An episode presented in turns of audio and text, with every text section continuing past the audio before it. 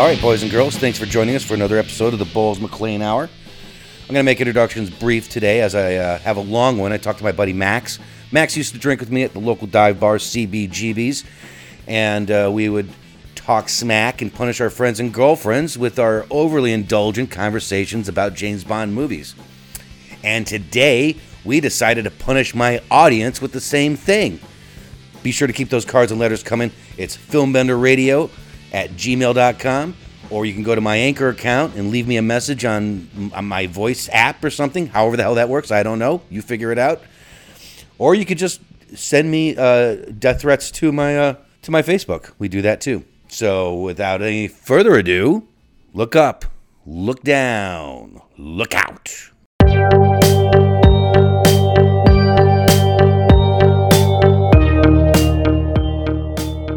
I was gonna go with our fifth, fourth, third, you know, second, first. Sounds good. Yeah, that's that's exactly how I've uh, how I've done it. All right, of course. What would you you start? Would you want to start? What's your fifth least favorite Bond? It will be View to a Kill. Okay, okay. What's wrong with View to a Kill? I thought everyone likes that one. So, the story in and of itself is actually relatively decent. Um, you know, the the kind of idea that you know. Uh, a Nazi eugenics Mm-hmm. kid, you know, wants to destroy Silicon Valley. Okay, I mean, it's a it's a good idea. Uh, I like the story. Uh, Christopher Walken is a great baddie. Uh, Grace Jones is a great sidekick baddie. For me, the thing that kills it is Roger is just too old. Too old, too I mean, flabby. He is. he is. He is about. I think he was sixty. He's uh, 58. in I filming. believe he's 58, or maybe he turned- 58 okay 59. so almost 60 and there's a really embarrassing scene where he, where he and mayday Oh, by grace jones are doing some sort of athletic Yeah. physical kind of uh, sex scene and it is embarrassing it's uh, for me that i can't take the entire film seriously no. because roger roger for all his greatness just looks too old he looks too uncomfortable uh You feel and, sorry. uh, you don't know who to feel more sorry for. I mean, really, Grace Jones, because because you because you know, like Roger Moore. You know, it's, there's there's no chemistry. There's no way she's interested in that guy. You know. She's not interested in a 58 year old upper middle class white guy from England. Even Tanya Roberts would just have to be like staring at her watch. You know, uh, just looking at his bank account for for her to go through with it. I mean, that's the other thing as well, and it's it's something that annoys me in uh, uh, the world is not enough as well, uh, and it's the fact that you have. I got to be careful how I put this. Very obviously cast inverted comma bimbo type actresses that are Mhm. playing these incredibly intelligent Mhm. sophisticated doctors and professors of geology, Oh, for yeah. instance, in, in, in Tanya Roberts, or uh, what, nuclear physics in Um, the taste of Denise Roberts in, uh, Christmas in The World Is Not Enough. And uh, yeah, and, and, and that's also just, it's just daft. And it's directed by John Glenn, who I do believe is the worst direct, well, along with Lee Tamahori, the worst director of Bond films. Sure, we'll give it to Lee Tamahori. Of course. Of course. I mean, he's got to come in at number one. Yeah. Uh, but, you know, John Glenn was an editor. He wasn't a director, and he was promoted uh, for Your Eyes Only to come and direct. And you can tell. To his credit, though, I do believe he directed the opening um, aerial photography scene of Moonraker. You know, Oh, okay. Devised he did. uh, a helmet camera with a plastic um, Panavision lens uh, that they found in a store. They made a camera to put on someone's head so they could shoot in cinema, not like video, not with a GoPro the size of a of a of a pack of fags, as they would say these days.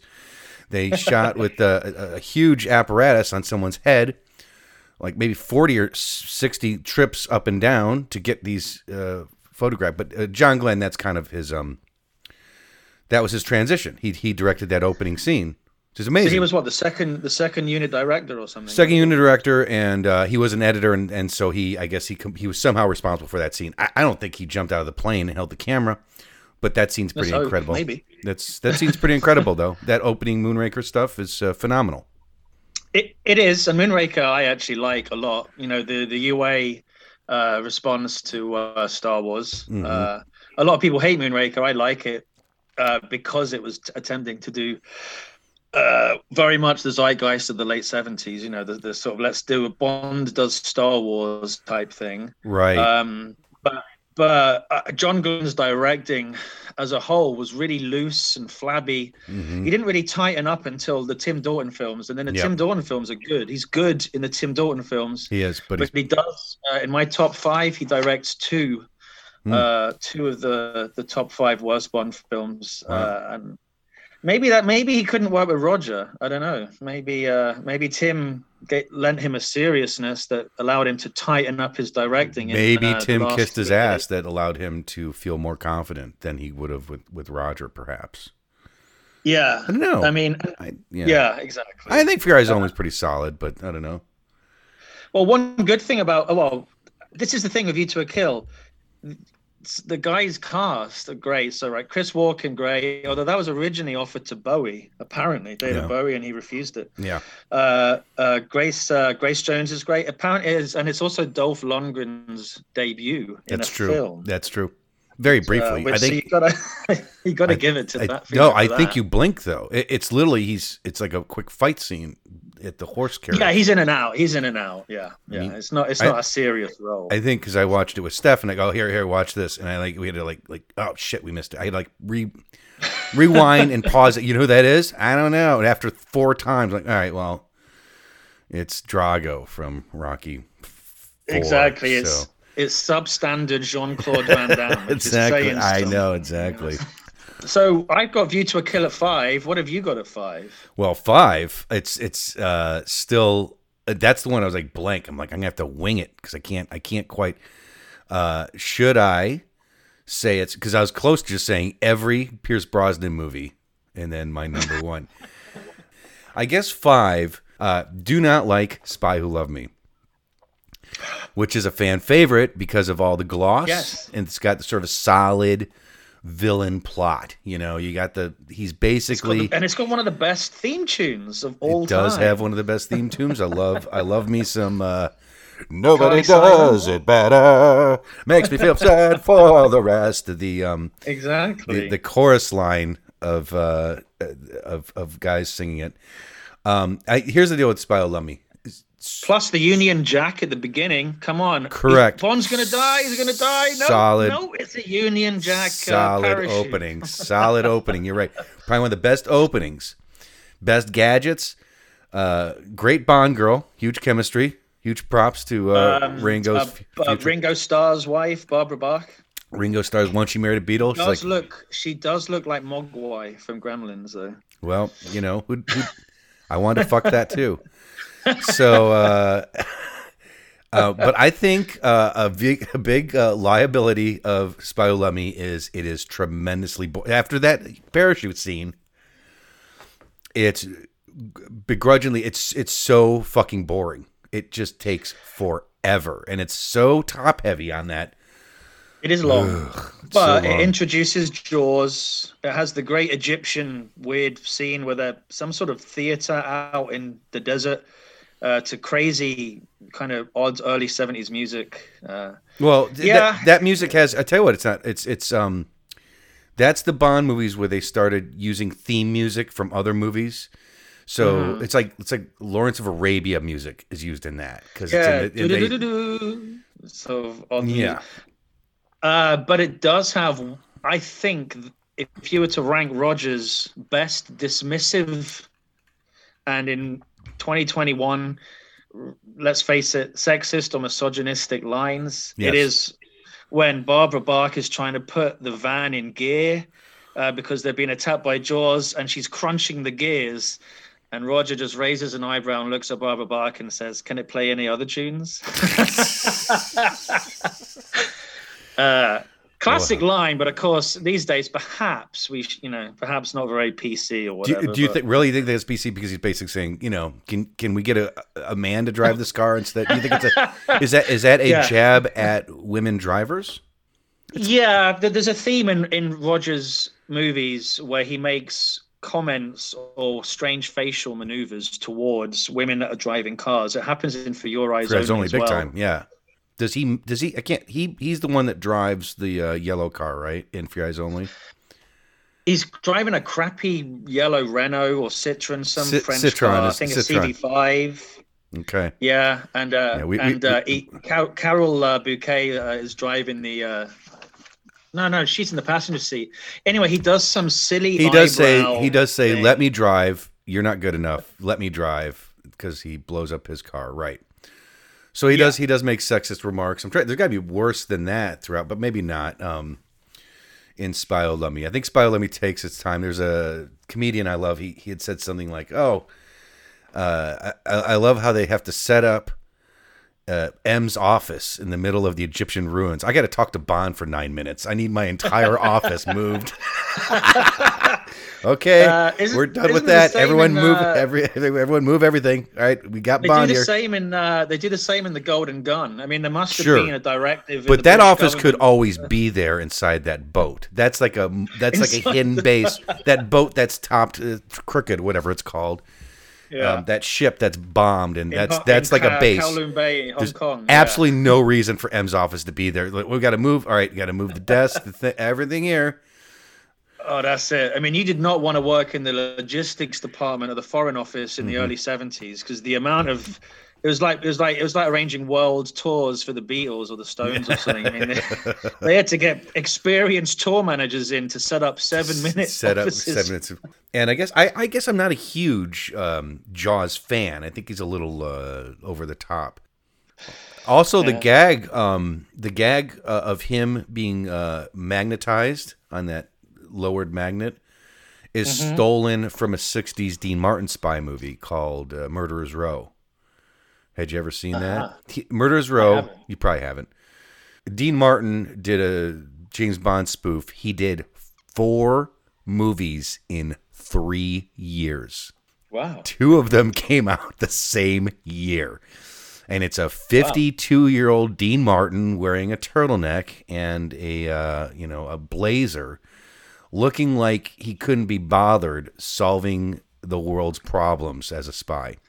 And one Pretty of them, similar to Roger, I would say. that it's very much a t- they take a lot of stuff for the for the Austin Powers. They take a lot of stuff right out of those movies too. But mainly he had a villain who had a a metal plate on his head and um they did that same magnet bit where he got stuck onto the, his plate got stuck on. So points off for them stealing from a uh a Dean Martin spy movie. That's not the first time. Actually, yeah. Dean Martin also came. Definitely. Dean Martin came out with the the cigarette that launched a little bullet out of it too. Before uh, you only live twice. Well, why wasn't Dean Martin considered uh, to play Bond then? I mean, clearly he's uh, he's got, he's got caliber. I think I think I think you got it. He he's not a guy that's into doing two takes. So Oh, I, I you know he's just he's just kind of just sleepwalking. Drink he's drink walking through this part. yeah, Um, that makes sense. So Spy Who Loved Me, not a huge fan. I think it I think it drags. I obviously a lot of um, it has so much of the touchstones. It was a, a one that kids liked as as a, as a kid. I wanted to like it more, but that whole top heavy dragging part um, always just set me off, and it still does this day. I saw it this year. Been watching with uh, my girlfriend. Been going in order. We had to come to a stopping point because we're not going to buy them. So we had to come to a stopping point because uh, Die Another Day isn't free on anything right now. they force people to buy. That's right. You have to buy the worst Bond movie ever made. Jesus, So- I mean, yeah, let's no spoilers, uh, you know, really, but come on, that's if that isn't one of uh, of our worst Bond movies. If either one of us doesn't pick that, there's probably going to be a problem somewhere. You know, Well, I Die do- Another Day. That mean, Yeah, and of course. making you buy Die Another Day. Jeez. Yeah, and it's funny because they're they're inconsistent. Sometimes they're all available. Sometimes only X amount are available. Um, we had to skip over uh, Never Say Never Again because that wasn't available. So Well, that's fine. That's not an official United Artists release. It's not part of the canon. There's not a problem there. it, it is. It is. It's more important. So uh, more important than the other movie that came out that year. That's for sure. So which we've always disagreed on. Is that ah, absolutely it- no? Octopussy is, a fine addition to the pantheon. well? We'll wait on that one now. What What do you got for your number four? So just to reiterate, so your five is uh, the spy who loved Spy me, and my five is uh, View to a Kill. Okay. You to kill. So number four, actually, for me, is a Connery movie. It's Diamonds Are Forever. well, I knew that had to be your least favorite, unless you're going to say Never Say Never Again by default. But I knew it had to be. I mean, that is the worst Connery, and that's Yes. not. I consider it the first Roger Moore James Bond that happens to star Sean Connery. Yeah, well, he was. I mean, this was just about the time Roger was taking over, and they were kind of stuck in a limbo, and they brought Sean back. They, I think yeah. there was contractual issues with the Saint or something for Roger. Mm-hmm. Um, and it is Guy Hamilton who directed Goldfinger, but um, and, and, and then did quite And- a lot of, I think, some of the good '70s ones like Live and Let Die. Well, he directed the one after. He and he set up that goofy tone, not in Goldfinger, and he set it up in Diamonds Are Forever. The the yeah, of Mr. Winter, Mr. Kidd, and all the, the sort of the all comedy. the silliness that came with the Moores all started with that one. You know. You'll Well, I mean, even the, the premise is ludicrous. This kind of pursual of fake Blofelds. Mm-hmm. I mean, it's just it's just ludicrous. That's true. And so, also, I mean, how short, you know, how short did they did did did, did, did they think uh, the memories of the uh, the the audience were? Because Charles Gray played an ally in. Uh, a um, mo- in a Bond movie only four or five years previous, and then he's playing Blofeld in Diamonds Are Forever, well, uh, which made no sense. Well, now they do. Um, they they do reuse people. They had that girl. I guess no one can tell the girls apart, but um, they're the, one of the cat fight girls, Martina Beswick. Well, in Diamonds Are Forever. Oh no, Martina Beswick is one of the cat fight girls from From Russia with Love, and then she's Oh, right. um, Bond's helper in uh, Go uh, Thun- Thunderball. Okay, I mean, okay, so they a slightly minor character. Maybe they they they they're allowed to do it, but to make an ally in Mm-hmm. uh, You Only Live Twice. I think Charles Gray. Uh, Yeah, I'm not was- sure. was- And then and then Blofeld. Only about five years later, Diamonds Are Forever. That's just, to me. That's just lazy, lazy casting. Uh, you know, I think. Um, however, Uh, uh, they, they, they, they. I mean, they make that sin more than once in the series because you know you can could they go do. down Um, uh, the the the the um. Whitaker. the, the, the baddie in For Your Eyes Only, uh, Don ba- Don Baker, what's he called? Uh, he's also a pal or an ally in a later Bond movie too. So they do that. Yeah, you're right. They do that more than three times. I think it's George Baker. Is that who you're talking about? George Baker? no, no, no. So this. Oh, you're talking about Joe Don Baker. You're talking Joe about Don Joe Baker. He's a crazy bastard general in For Your Eyes Only. no, he's a And crazy bastard general in uh, license in uh, Living Daylights. That's right, Living Daylight. Sorry, and then He's in. GoldenEye, Yeah. he is the pal. He is the the, the, the, the ally for Pierce Brosnan. Who goes Stupid another stiff ass Brit with your goddamn passwords and all that. Fuck him. And it's like, why are we not having? Why is this not um, Felix Leiter? Yeah, and I was pissed because I was like, dude, we just saw him in. That's one it does resonate. He's he's already like a known name. I'm like, he was just the villain two movies ago. Of course, with that leap, that was seven years ago. Yeah, Because seriously, I know a- it's it's the weird. biggest gap between uh, Bonds until now was uh, was License to Kill and uh, Goldeneye. yeah, and it's six six, years. years. and it's now six years since Spectre. It's yeah, more, more since Spectre. I think Spectre's gonna be. It's gonna be a lot more. It looks like. seven maybe. Ugh. Um, uh, so the, the but the one there's maybe one or two. There's only two pluses for Diamonds Are Forever. So I mean, it looks flabby.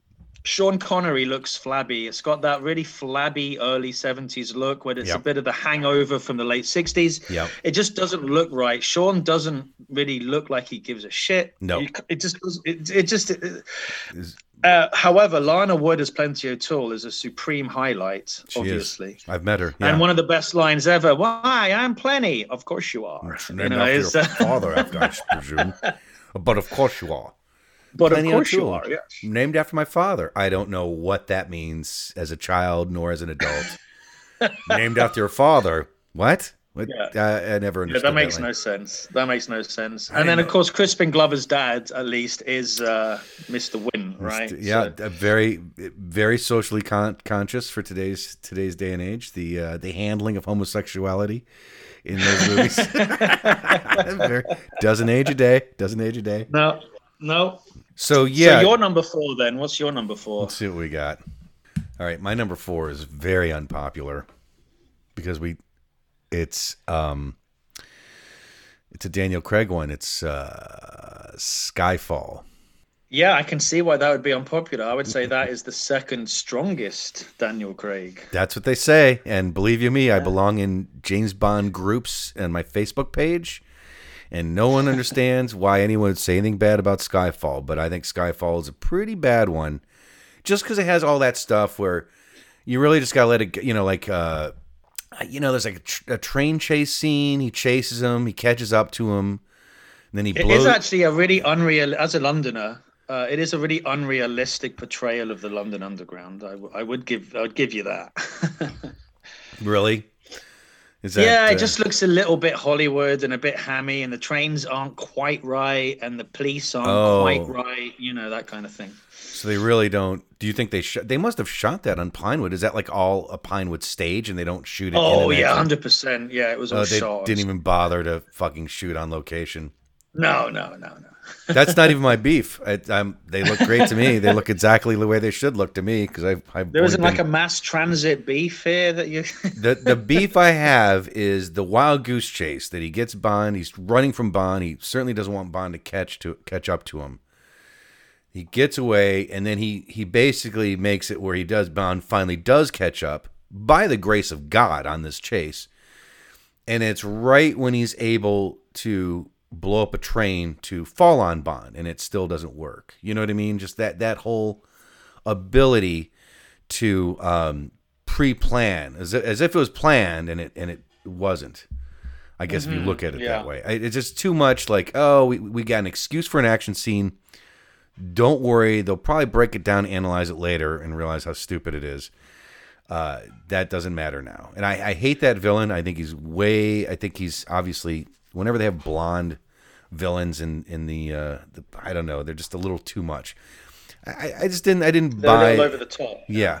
Now that's the one where they blow up MI6, right?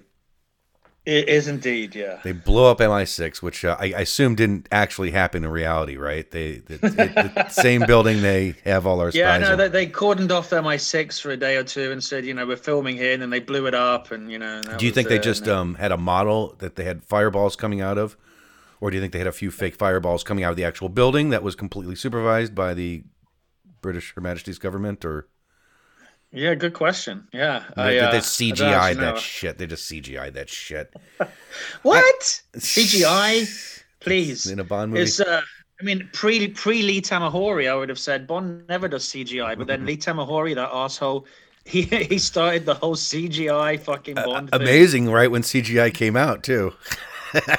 As if it's thought, just eh? him, as if they could have done it for 20 years before. No, and along uh, came a spider. Now along came a CGI director. Lazy. Lazy. now also I really hate that whole and I guess Bond. Um, that's when we've talked about how that's when it shows Bond's childhood home, where um, Uh-huh. Albert Finney is the caretaker, and for some reason is still there. Now, when I was a kid, I didn't understand. uh, So Yeah, yeah. he was a rich kid. It's always made out in the earlier um, books that he's some uh, orphaned fucking you know property of the state. You know, he didn't Mm-hmm. have parents.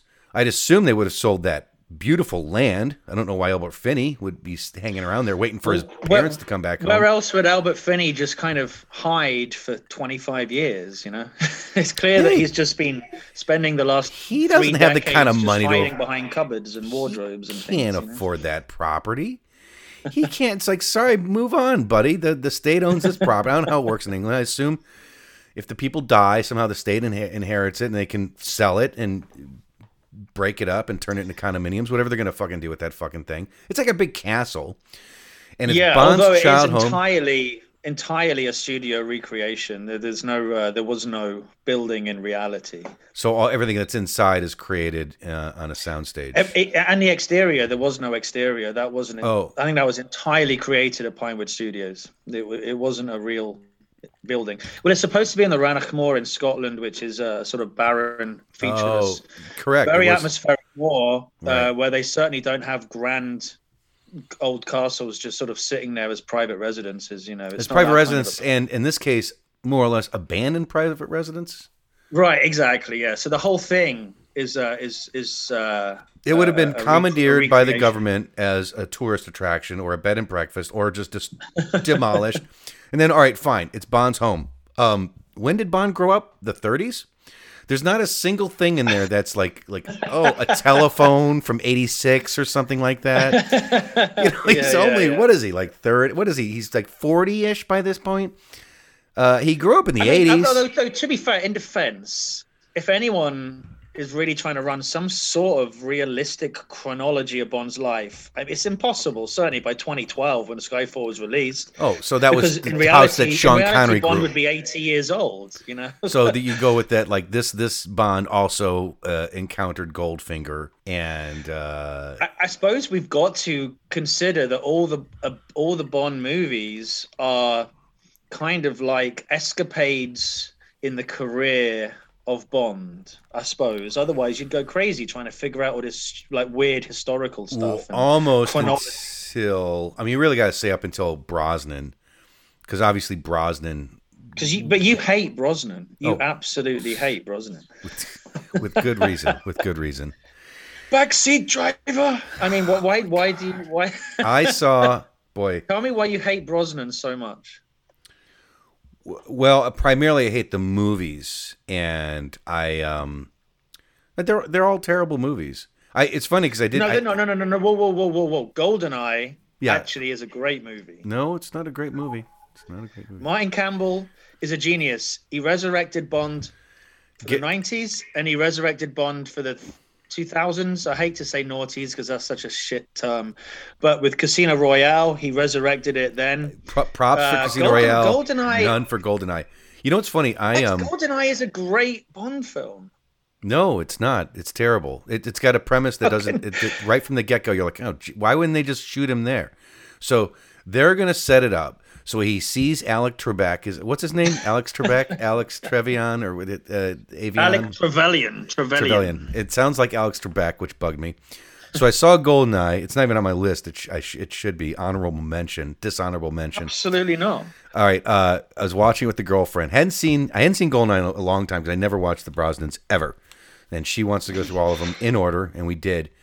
And uh, one slug in the beginning of Goldeneye that I didn't remember, and I, I yelled out loud, nine years later. Do you know what I'm talking about? No. Okay, No, explain. Exactly. There, there's no reason for this. All right. So all the shit with Alex uh, Tre- Trebek, I'm just gonna call him Alex It's Trebek. 006, 006. uh, 006, um, Sean Bean.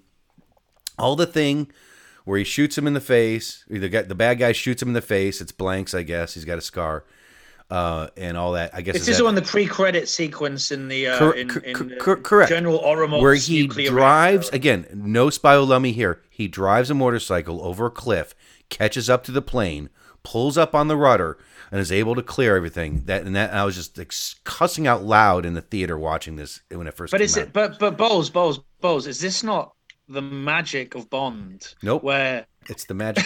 no, it's not. I mean, it, it, it is essentially a comic, isn't it? Come on. I mean, that's, that's- I suppose there's all different schools of thoughts on Bond. Mine is Not to me. you go to watch Bond and enjoy Bond because you you basically it's a willing suspension of disbelief. Not that not that much. Too much. Not that Too much. much. And by that by that logic, then you've got no problems with Die Another Day. That but if you if you No, but ah, but you just said not that much. yeah, not that much.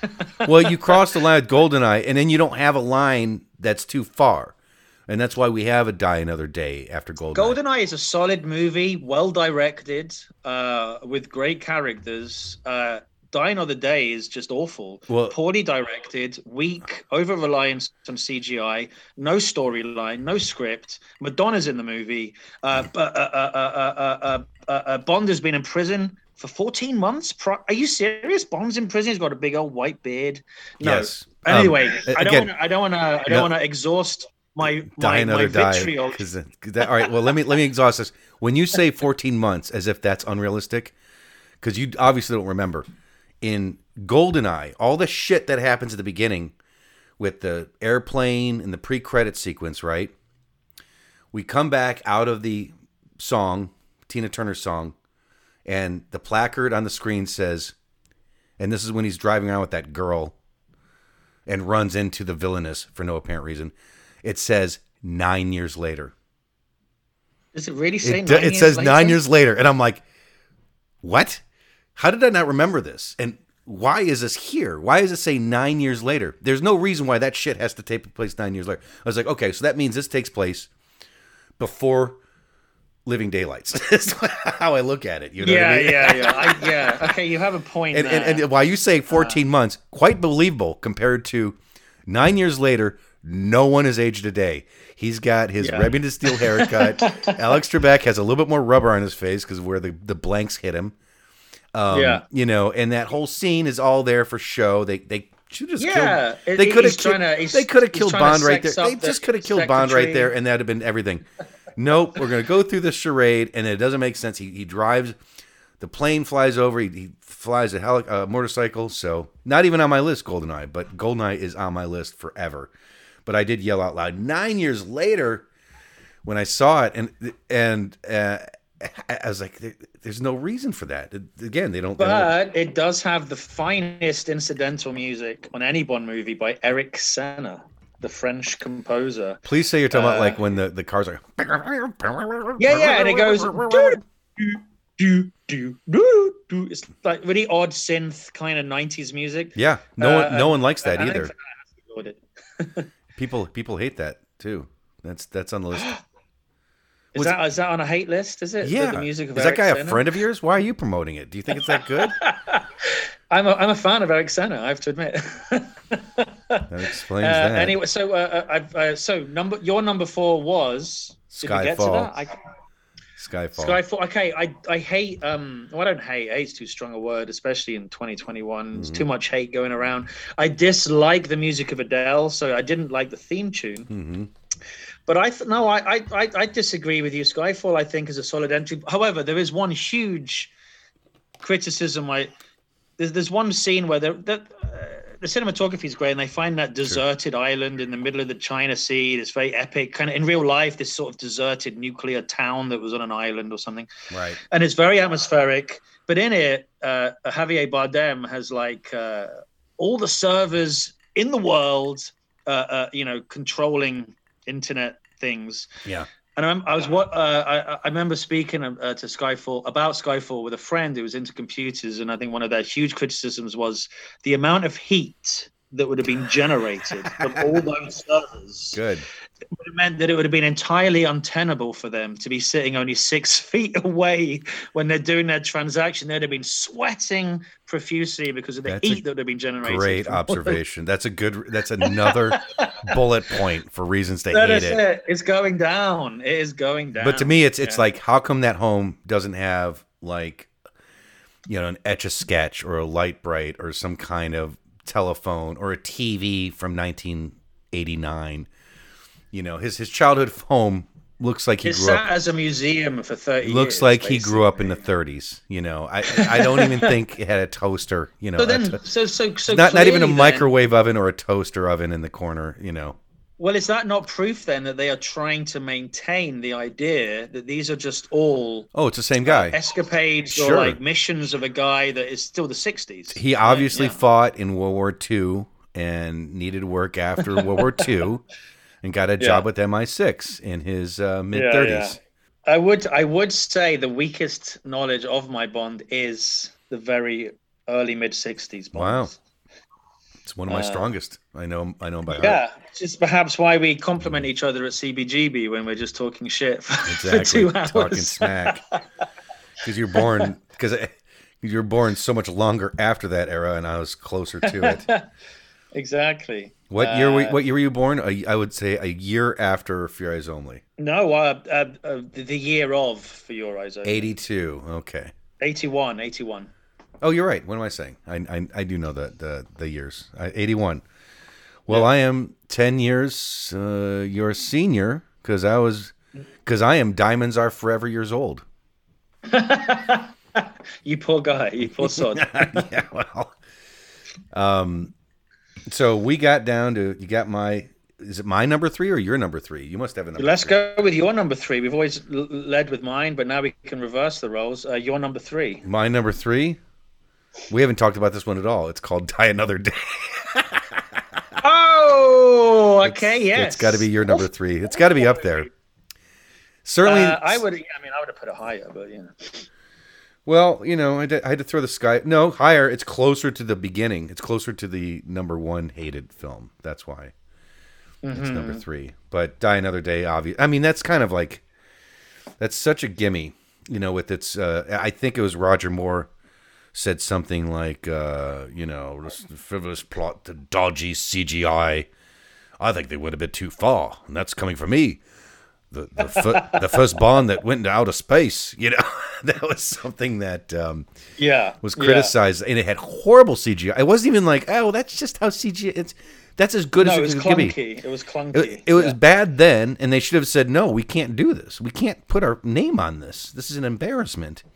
He does a There is windsurfing. some, yeah, something was happening in 2002 where uh, it seems that everyone lost their senses in this movie. Yeah, it's just Do you think with that movie? Or do you think with movies in general? And now let's see, 2002. What are we talking about? Because people compare it with Batman and Robin, which is the the worst Batman. You know, the George Clooney Batman, because it, it's almost they both look just as tacky, right? Would you hold Yeah, them yeah, together? yeah. Now that was probably 98, so it's like a three or four year difference. So my theory is always this: the the first two years of a new decade always look like a flabby, overweight, hungover version of the previous decade. Sure. So Diamonds Are Forever '71 looks like a flabby, hungover 60s, 60s. sure. Uh, and so you could argue 2002 looks like a flabby, hungover 90s where things were kind of funny and Mm-hmm. amateur with the computers and the and the kind of the, the blade style soundtracks and the blade Mm-hmm. style uh, uh, cinematography uh, Yeah. uh, uh, and all the kind of new techniques that people were Mm-hmm. trying to use. Uh, you could argue that maybe therefore as a result, Die Another Day is a casualty of that kind of hangover from the 90s. Well, uh, obviously, extreme sports of cinema is going on, where it just it has to be extreme. Like you can't do anything smallish. You're not going to make an indie Bond film at this point for some reason because they went so far in the third one, which is um, the world is uh, the world is not enough, right? Uh, yes, that was a third. Yeah, My favorite of the of the Brosnans, by the way.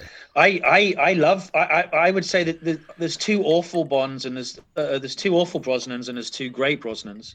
The two awful Brosnans are Die Another Day and uh, Tomorrow Never Dies, and the two best are Golden Eye and World Is Not Enough. Yeah. Yeah, people really hate World's Not Enough, and, and God, it's got its problems, but man, I can take a little bit more. And I always say this is like, oh, uh, as far as an argument for it, I say, hey, man, at the end, James Bond shoots the Bond girl in the face. She's so annoying as well. Well, he doesn't shoot Denise Richards in the face. That would have been even better. But he sh- shoots. Ah, well, so, well, yeah, Denise Richards too. Yeah, but That'd have been great if he just shot her too, just for no the reason. best- She's still a good, guy. one of the good best guy. one-liners. Um, I've always wanted to have Christmas in Turkey. oh no! And the other one, I thought Christmas only came once a year. I was gonna say, I thought there's a terrible line he said. You, you know what's funny is one time I uh, was in St. Louis and I en- ended up hanging out with um, recently departed Michael Apted for two different two twice in two days. I hung out with Michael Apted. He directed The World Is Not Enough, right? He did, and he also directed the Seven Up series. Did you grow up with that England? And did he also direct Gorillas in the Mist? He did direct the Yeah. Although I always preferred the uh, the knockoff Monkeys in the Fog. Um, I, I, I worked at a, a movie theater when Gorillas in the Mist came out as a teenager, and we always called it Monkeys in the Fog for the whole week it was there. I like. There's always something like, oh, did he also direct this? He's directed so many things, and like you know, it's like he directed Continent. He directed John Belushi at one point. Directed a lot of people. but he is not is like and I was he was in St. Louis he had done a, a documentary on something on uh, football, which is soccer, and he was so into it. And I was hanging out with him. He was at parties. I'm the only one at the party that knew who the fuck he was, and I'm like fucking going crazy. That is sad. That is sad. It was sad. It was sad. And I go because at one point I go, yeah, man, we gotta you know get get you going. Like, You're Michael fucking Apted. He goes, Right. He goes, as it were, yes. Oh, so he was. You know, that's also he's a very erudite kind of like you know he's a very like he's really directing a Pierce Brosnan Bond film is way beneath him and he did it Right, right. for the check that is way above him but uh, he he he literally like I, I I went in I was like oh man you know you you know your Pierce Brosnan is my favorite you know and he's like oh yes I go what what is your favorite Bond zero interest in talking about James Bond. I mean, he's like, I, sp- I suppose he couldn't have been less interested in talking about anything but Bond. And you know, I suppose I understand they hired me because of my way of directing women. I'm good with directing women because he directed Nell, which is a movie where uh, um, Jodie Foster is a feral human being found in the woods. Sigourney Weaver as well. Sigourney Weaver, obviously, and so because there's two women in this Bond film, they, they had him direct it because he's good with directing women. They've got more than four lines. So, um, but he had, no, I suppose, uh, Goldfinger's the fa- the popular favorite of them. I'm like, yeah, what's your what's your favorite? I don't, I, yeah, I, I know what people like. I suppose I, you know, zero interest in the Bond movies. I made That's a classic. joke. I made a joke. It was all right. This is when um, it was at a time when uh, Quantum of Solace was coming out at the theaters in the months coming. And so we were at a film festival in, in St. Louis, and they had some freebie mini, you know, 11 by 17 posters of Quantum of Solace. And I said, Do you think I could get you to sign a, a Quantum of Solace poster for me? And he goes, No. Like, I, I, I'm just joking. I'm just joking. But I, I, I was joking, but I was like, You should sign Quantum of Solace posters over there. No, I don't Well, even like. right. I mean, I don't even like That's not his Goldfinger. Why would I sign a Quantum of Solace? Blah. I'm about to he direct. the- direct it. Yeah. he was about to direct one of the Lion, the Witch, and the Wardrobe movies, and for all I know, he did. I don't know if it happened or not. Michael Apted story, who died uh, this year. So, oh, um, I didn't realize he died. he died Oh, literally geez. like I, he died. Oof, might have been January of 2021. He he literally died. He did. Yeah. What's the point of living if you're not if you don't feel alive, right? There you go. I should have said that to. What's the point of living? If you don't feel alive. you should have said that. Remember that? what movie? Ask him. What movie is that? Trivia. I can't. I, sounds familiar. I can't remember. Is where we'd say. I can't remember. I can't remember. Can we have a, a, momentary hiatus whilst I visit the bathroom? Sure. All right. All right. All right. While Max is in the bathroom, in tradition with uh, View to a Kill, I thought I'd uh, go through some of the local haunts in San Francisco, California. And today's one star review of strip clubs goes to. I believe I could probably do years and years of shows on this one alone. The New Century Theater. It's at 816 Larkin Street, San Francisco, California. Uh, not, not a lot of happy campers here. One star. This was a year ago. TWL, TWL. That's the name of the person. They've reviewed two things. One star for this place. This full nude establishment really needs some improvement. When you enter the place, there is a large stage and comfy chairs. But that pretty much sums up the positives of this place. The girls were all sitting in booths, looking on their phones, looking completely bored, while their other gir- while the other girls were constantly using cheesy one-liners to get you into the private rooms. I oh, is that is that a- one star? I thought they're all like that. I mean, minus maybe the phones and the boredom and all that. I, I suppose they got to, you know, they got to get the show on the road. They they um they are after all in show business and not look into your phone business. But uh, I, I always thought there was always this sort of aggressive, hey, let's hurry up and go to the back lap dance um, agenda. Am I wrong? Did you experience that? I always did. So here we go. Let's face it, This is a non alcoholic venue, and the only way the girls make some $4 signs is to get you in the private rooms. I just fucking said that, dude. I just fucking said that. The girls were like um, piranhas. I think he means pariahs. The girls were like piranhas. You mean they just fucking nibbled at you until you were a, a, a bone? It got old over time. Yeah, that time would be one second for me. That's one thing I never could stand about those places was just that. Uh, do you do, do you want to buy me a drink? Do you, do you want to go in the back room? Like the second you're walking, you just, you just drop to fifteen bucks on a on a cover charge, and you're like, lady, just let me sit down and have my drink. Settle down, settle down. All right. The real kicker was when she's when we started seeing the girls yawning and looking bored. And that's when the manager walked over to the girls and yelled at them to work the room.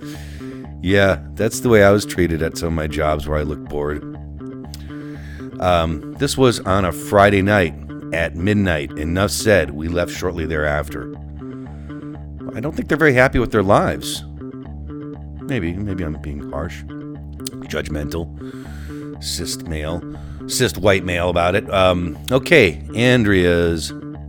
Lo, it's Andrea's with the S at the end. Lowe's. It's L O H S E. This is a year ago. One star. One of the worst table. One of the worst table dance bars ever! Exclamation mark. Bored girls walking around the stage. That's all. Never again. Exclamation point. Okay there's a theme here. Here we go. Worst, and there's like nine T's at the end of worst. Worst place ever. Caution, do not go to this place. Two exclamation marks.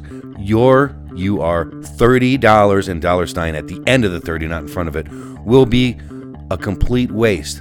Am literally crying. Cry emoji. Two exclamation marks. Inside, worst experience. One exclamation mark. Girls don't approach. When the older girls do, they ask for a hundred dollars. Also, dollar sign after the 100, not before it, where it belongs. Our friends hate it. We are never going there. T H E R. Again, you have been warned. One exclamation point. Thank me later. Right. I'll try to remember to thank them later. Um, this is from CE, just two initials. One review four years ago. They got a good track record.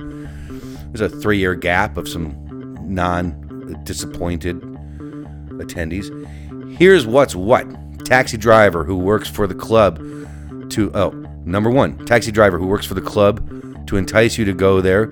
He'll keep the meter running under $10, which basically means it will be $10 to get there plus tip. But he'll give you a discount to get in, which means $30 PP becomes $20. Once you get in the door, be prepared for the onslaught of, hey, what's going on tonight? Exclamation mark. By a posse of hyper aggressive girls who literally won't take no for an answer. Probably girls that have had to put up with not with people that won't take no for an answer.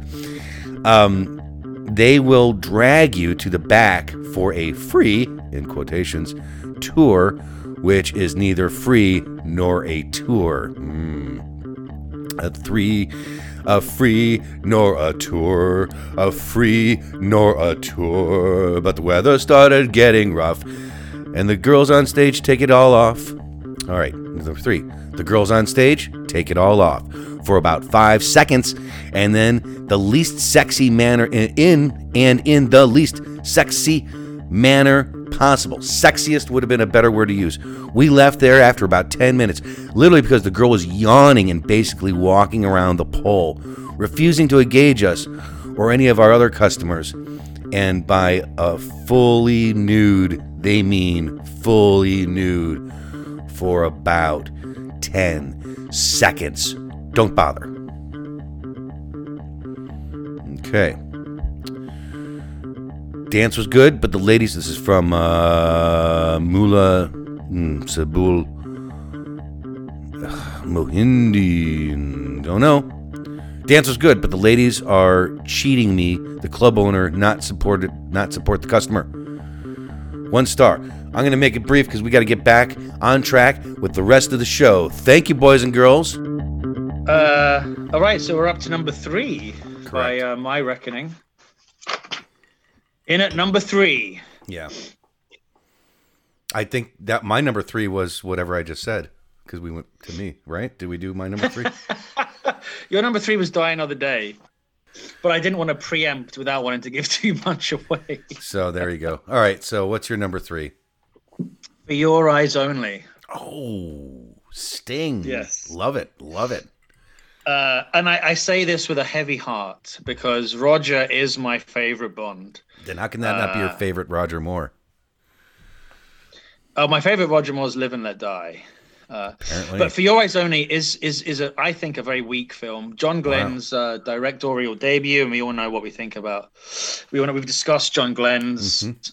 Perhaps he's not a natural director, uh, despite his amazing stunts in Moonraker. sure. Um, Despite his struggle. it's Roger's fifth Bond, Yeah. and by this point, he is starting to look old. He's in his mid fifties.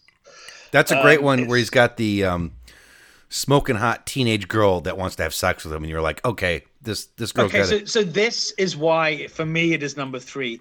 Bibi Dahl, Mm-hmm. uh, played by Lynn Holly Johnson, is the ice. She's some sort of ice rink skater. She is, and in And it real life. It's the most unrealistic scene ever. She is 16 years old in the Exactly. movie. She's Oh, skating. Is she? 54. She's 16. Yeah, She- there's a 54 year old Roger Moore, or It maybe is. It's 53, maybe. Maybe 53. three, mid 50s, Yes. looking old and wrinkled. And she does this double take, like, I don't know, Tom Cruise or Brad Pitt has just Like, walked in. she cannot control herself. There's like the sexiest man she's ever Yeah, seen exactly. who she looks like- wet as Yeah, anything. who- uh, she, she, she, who takes off his shirt and he, his his body looks like my dad's body. He had a barrel chest. There's nothing to show he could even physically exert himself to the extent he does. Yeah. awful follow-up scene where uh, uh, uh, he go Roger goes to see her room Mm-hmm. and she's naked under the bed and she does this like oh you want to come into bed with me and begging she is, him. She's begging him. That's one where they. she's they begging him like he is some utter like Adonis and it's awkward it's embarrassing it's so unrealistic and I think for me that makes it my third worst just off the back of that it's just the, the Um, science fiction. Yeah. song is crap It, it, there's more science fiction in that scene than there is in all of Moonraker. just all right. So you have to pretend that this is the hottest guy. You were just in a movie with Robby Benson, who's a who's a fucking teen Tiger Beat idol, and now you have to be with this old man who's who's whose meat is dripping off of the bones of his body at this point. I mean, there comes a point where if, if, if this is apparently the best the British can put forward as mm-hmm. some sort of shit hot secret agent, we're in big trouble, you know. and he's already two years older than Connery. They could have traded him out a couple movies ago. At this point, yeah, I think I think his last should have been Moonraker. well, easily, yeah, yeah. Yeah, yeah, uh, easily. Um, but then uh, not not only Bibi Dahl is this like ludicrous teenager that thinks uh, you Roger know, Moore is walking sex on a stick. Gross. Right, they have the worst pre-credit sequence of any Bond movie ever. The ludicrous comedy Blofeld being dumped down a chimney, uh, which is get- just awful. I, I think absolutely then we awful. we get some we get some context. This is the same Bond that was involved in uh, You Only Live Twice and on Her Majesty's Secret Service. That it ties it all together. It really ties the room together. Right, Um, right. That's and funny. then, yeah, uh, you're right. And um, and I obviously I saw Free Eyes Only in the theaters about three times. It's it's, it's the first. God, why? Why did you go back? I didn't have anything else better to do. What the fuck do you think? I, I would, what kind of kind of life do you think I had? It's not like girls are trying to have sex with a fucking what ten There were year no old. BB dolls knocking around. No. Gladly, they would have been called child molesters. I was ten years old. I was dropped off at a theater every Saturday, and that one played for three Saturdays in a row. So that's what I saw, like three weeks in a row. And I saw it wholehearted. I like uh, Fear Eyes Only. Um, I I think it is like his From Russia with Love. I like how down to earth it is. I think it's funny that the main villain in that is the guy. I guess the guy with octagonal glass. It's got this sort of weird no villain villain. It's got like, It- and it's you're got right, the it does. And, but the guy with octagonal glasses, he gets killed relatively early on. no. He gets killed later on. Uh, He's got zero lines in the entire movie. He ha- he does not have. A, you watch it again. He has no lines. And he, he goes through the identigraph, which is a That's right.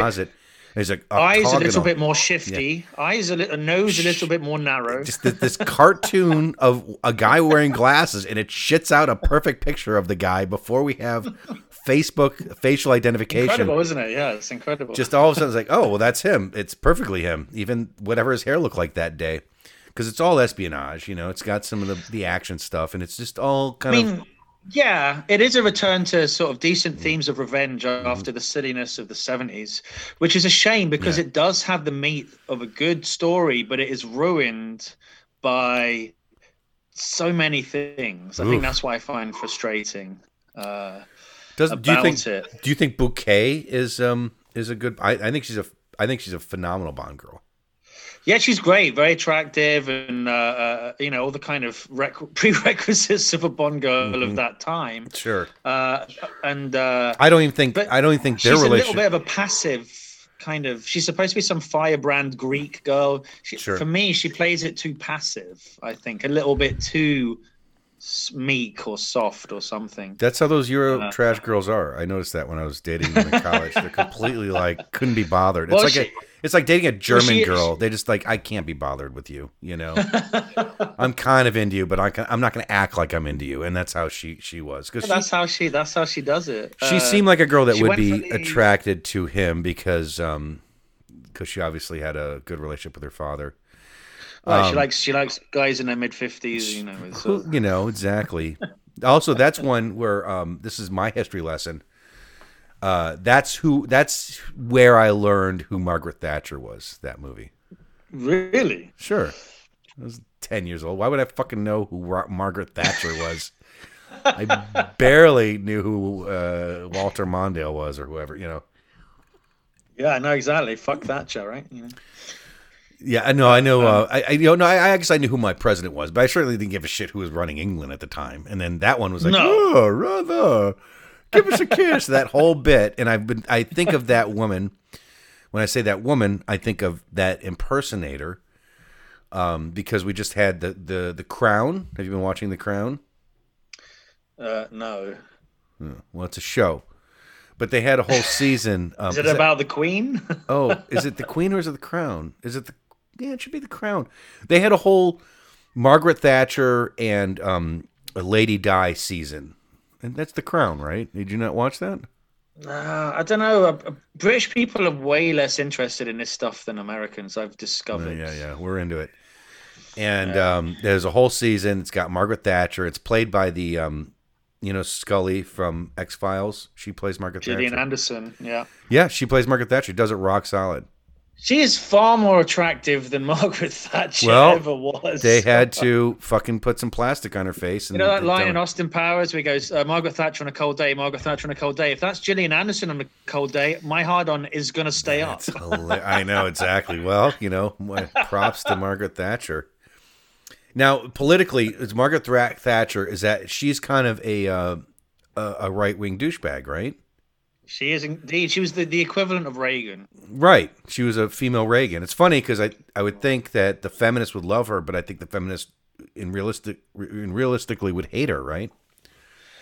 I suppose is this they would love her because she's a female uh, Strong- prime minister. yeah. she's given it to- the men or whatever. But what she stood for and what she believed in is pretty much kind of removed from from left wing feminist. exactly, exactly. Yeah, yeah, yeah, exactly. That's what they portrayed in the in the Crown.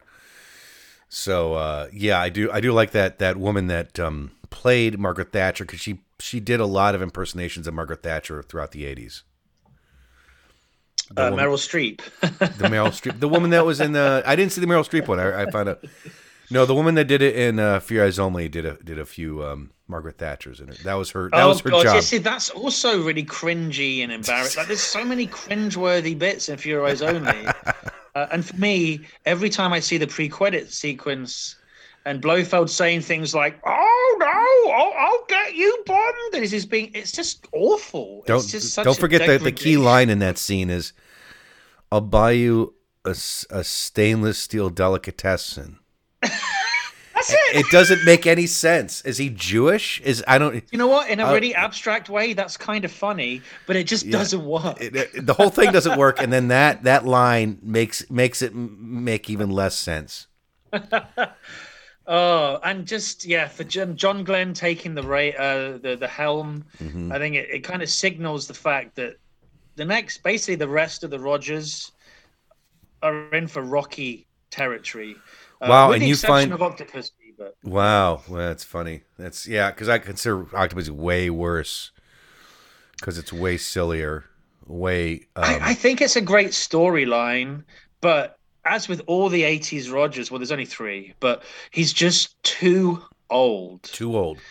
He's too old. And they're He's pretending- and it, and it ruins it. And the, the worst you is they do pretend like he's the hottest guy in the world. They they act like That- he's that's on what makes it even worse. he- exactly. just like you know. there's there's a denial of reality. This guy's not on the cover of Tiger Beat here. You know, this No. even on his You know, outside. and, in, and in and in View to a Kill, he could legitimately be Stacy Sutton's granddad, and she's acting like again he's Brad Pitt or Tom Cruise. That was all right, that- what- when you mentioned the um, uh, Holly Lynn Johnson.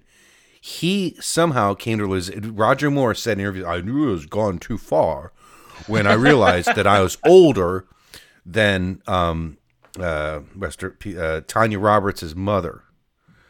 right, right. And, I- and I was like, exactly. "Then you realized? What about this fucking hot piece of fucking ass that's on the bed?" And, and only then, only then. that- I mean, Lil, Holly Lynn Johnson, uh, Tanya Roberts is already, you know, eh, getting to be a little north of ripe.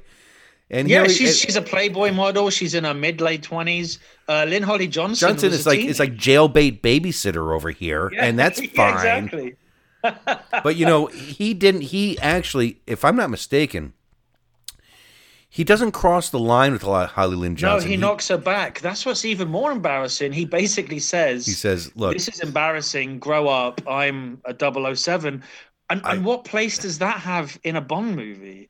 It, that's what makes it even more embarrassing. in so even he's got to be like, dude, um, you've got some serious issues. If you find me attractive, exactly. I feel sorry for you. People feel sorry for me because I'm going to turn it down. I feel sorry for you for even getting Yeah. to this point. Yeah, it's just awful. And uh, for your, uh, there are some decent bits, of course. Uh, the the Italian ally in his Ferrari is kind of cool. There's Mm-hmm. the weird bit on the ice rating uh, on the ice uh, ring. Horrible comedy. Yeah, they the, try to kill him. You know, they, they're all Uh, wearing yeah. hockey masks. Yeah, they Yeah. the Zambozo. He used the Zam. Uh, what's it called? The Zambuzi. Whatever that ice cleaning machine. He uses that, and they all like skate into it and hurt themselves. You know, they don't even. Yeah, yeah, it's it's dumb. It's it's And total. there's awful bits where like an Italian guy goes, "Oh, amore, amore." Oh, my it's just it's yeah. not it's not good. It's not good. um. So yeah, that was that's three, and now and now two. Uh, you go first with the two then. good. Which probably should. Uh, And I have to admit, I am intrigued because we're getting the way here. you've been talking in your three, four, fives. I think I'm going to be surprised with your two, with your number two. Okay, well, certainly not in your list. It's um, it's Octopussy. Uh, okay. It's like, oh no, uh, we gotta cut off this episode to start another hour. We a two parter. Here's the deal with Octopussy, and again, I liked Your Eyes Only. It's a gritty one. It's down to earth.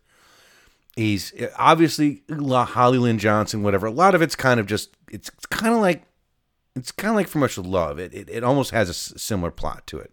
It is. yeah. It is. He's trying. He's, he's trying to get a typewriter, which is the the typewriter. You know, the same fucking thing. We don't know what it does, and it doesn't matter. It does something we all want. It and they want it. They don't want it. Whatever it is. Uh, Octopussy, which and as a kid, as a first run kid, I skipped Octopussy. I didn't see it in the theaters. Why not? Didn't have to. Never Say Never Again came out that year. A real Bond was stepping up. Uh, so just to reiterate to those perhaps not familiar, uh, uh, Never Say Never is not an official United Artists release. yep, it's a remake of Thunderball and still better than Octopussy. no, it, there's two Bond movies that came out that year, and, and uh, honestly, that fucking year I think was pretty crazy of movies. But it it was. Um, 83 yeah. was a great year for movies. Yeah. I know, but there's too much. And I kept seeing things again and again. It was probably like, I just didn't have time for it. I, I almost would have, but I did. I never liked the Roger Moores. I thought he was too goofy. I didn't, I didn't think, I always, I, I, I actually, with my bondage, um, uh, with my uh, bondage with your fetish, bondage. my bondage, with me being tied up and having sex with by somebody who is uh, my dom to my sub. I uh, with with I. It's funny when uh, Moonraker was in the theaters. I saw Thunderball on TV, and that was my introduction to the Bonds. Was seeing Thunderball on TV. So I was always a more into the Connery, just like it just looked more realistic, and all the all the Roger Moores looked pretty goofy. Like I was like this old guy and he's doofy and all that. Wide collars, I hated that shit. But uh, when we get to Octopussy, which is God the silliest of them all, I mean, Again, I so, okay. So I stop. explain. Explain why Octopussy. Oh, easily. Uh, it, it, imagine, imagine it's 1983. You're going to see Octopussy. You're an aficionado of Bond movies. Explain now why it is the silliest. Well, I didn't see it in 1983. I might have seen it the following year on cable. But, that's allowed. That's allowed. Yeah. Uh, I tell you one thing. When it comes to it, when I saw, it, I was like, "Woo! Good thing I dodged that bullet." Uh, first off, he's dressed up as a clown, a dumb clown. Uh, no, first off, no, no, no, no, that's 009. That's 009. Sure, it's 009. But later he dresses up as the same clown, which it just strikes just stinks. Um, there's there's also uh, a Tarzan cat call in that, you know, the uh, ape call. Oh, yeah, yeah. yeah, that... yeah I mean, it's just like God, come on, man. And he, he looks too old to be doing what he's doing. There's a scene where he dresses up as a gorilla. Agreed. He's too old. He is too old. Uh, all right, fine. That aside, the, the writing's too dumb. It's actually not the too old. It's the writing too dumb. At one point, he's on that circus train. He's dressed up as a gorilla. And do you remember the scene? This is a big tension scene. Yeah, near, near the end of Stephen Berkoff, who, who actually is a great baddie. oh, sure. Oh, he belongs baddie. in every movie he was in the the Russian guy with the mole on his over forehead. the top Russian general. Outrageous! Outrageous. Beverly Hills Cop. Um, yeah. He's he's from Clockwork Orange. I don't know if you remember that. He's in that movie. Of course. Rambo, First Blood Part Two. But yeah. um, the the worst is, all right, at one point Roger Moore is in a gorilla suit, and I guess he hides in a gorilla suit and then the two the turban guy and the two stupid twins are in the train and roger moore is in a gorilla suit and they hear something and they go back to investigate and we think roger moore is still in the gorilla suit. We just the tension's going on.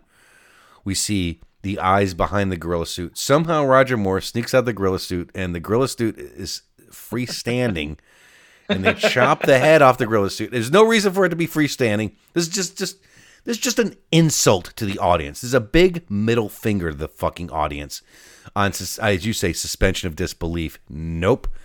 How about fucking calling you out on bullshit where it belongs? And this was one of them. Do you, do, do you, know the scene I'm talking about? Do you know what I'm talking about? I do. I do. They're on the train running from uh, the yeah. And, and, right, so, so that he sneaks he sneaks out of a gorilla suit, and the gorilla suit's freestanding without him inside of it.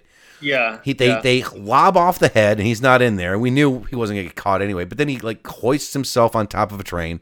And of course, whenever you see a scene like that, it's Roger Moore on a soundstage, and there's a rear. Pro- you could clearly see the rear projection going on. You know, there's a f- film. There's actual projector going on behind him, and he's completely safe. And it, of course, has that great scene at the end where he's on top of an airplane, and whenever you see him, it's like "Ooh, I'm in Pinewood. I got some mattresses to fall on if I if I slide off this airplane. No, no, it's yeah. Probably still no, hurt. I, I still hurt. The, my favorite bit of Octopussy is he's just been hanging out with the Indian tennis star. Yeah. In real life, the guy was an Indian tennis yeah, yeah, Yeah, yeah, yeah. Male, what's his fucking name? Um, Pele. Vijay, VJ. yeah, VJ. AJ, AJ something. It's VJ. And, uh, VJ. and they've, they've thrown all the money, and Roger's gone rupee, rupee, and and and I had so an extension before where, uh, you know, being uh, being in the Foreign Office Logistics Corps of the seventies, well, it extended to the eighties because they've had to set up uh, another Mm-hmm. ad hoc uh, Foreign Office office in this strange bit of a Delhi ghetto where there's a, a, a fake wall that suddenly moves apart. Roger drives in and they're in. All of a sudden, Q's there and everyone's there. Set it up. The world tour continues. We've yeah, Um, exactly. Oh, we got the set to set up. We got. You're right, and and that's also a creepy moment for Mister Moore. I was telling this to my girlfriend because she remembers this. That's where he's in Q's lab and he zooms into a girl's breasts. I was her- just about to say that that is a highlight for me. Oh, where well- he's not listening. He's not listening to what Desmond Llewellyn's got to say. He's not interested. He just wants to zoom in on the secretary's cleavage. Up and, down. and she's got a good rack, so you know he's zooming in. He's zooming in, Nothing he's creepy zooming- about a 50 year old, uh, 58 year old doing this. I mean, you know, it's But like, of come on, course, dude. It's not even like that Bibi funny. Dahl in For Your Eyes Only, the secretary looks perhaps like she doesn't mind such a thing happening, which of course is ludicrous. Uh, She minds. She just has to pretend she doesn't, and then she has to cry to herself because she's sexually harassed. Beyond, it's like I hate my job. I wish they would stop just ogling. I, I wish they made, wish they didn't make me wear this cleavage shirt.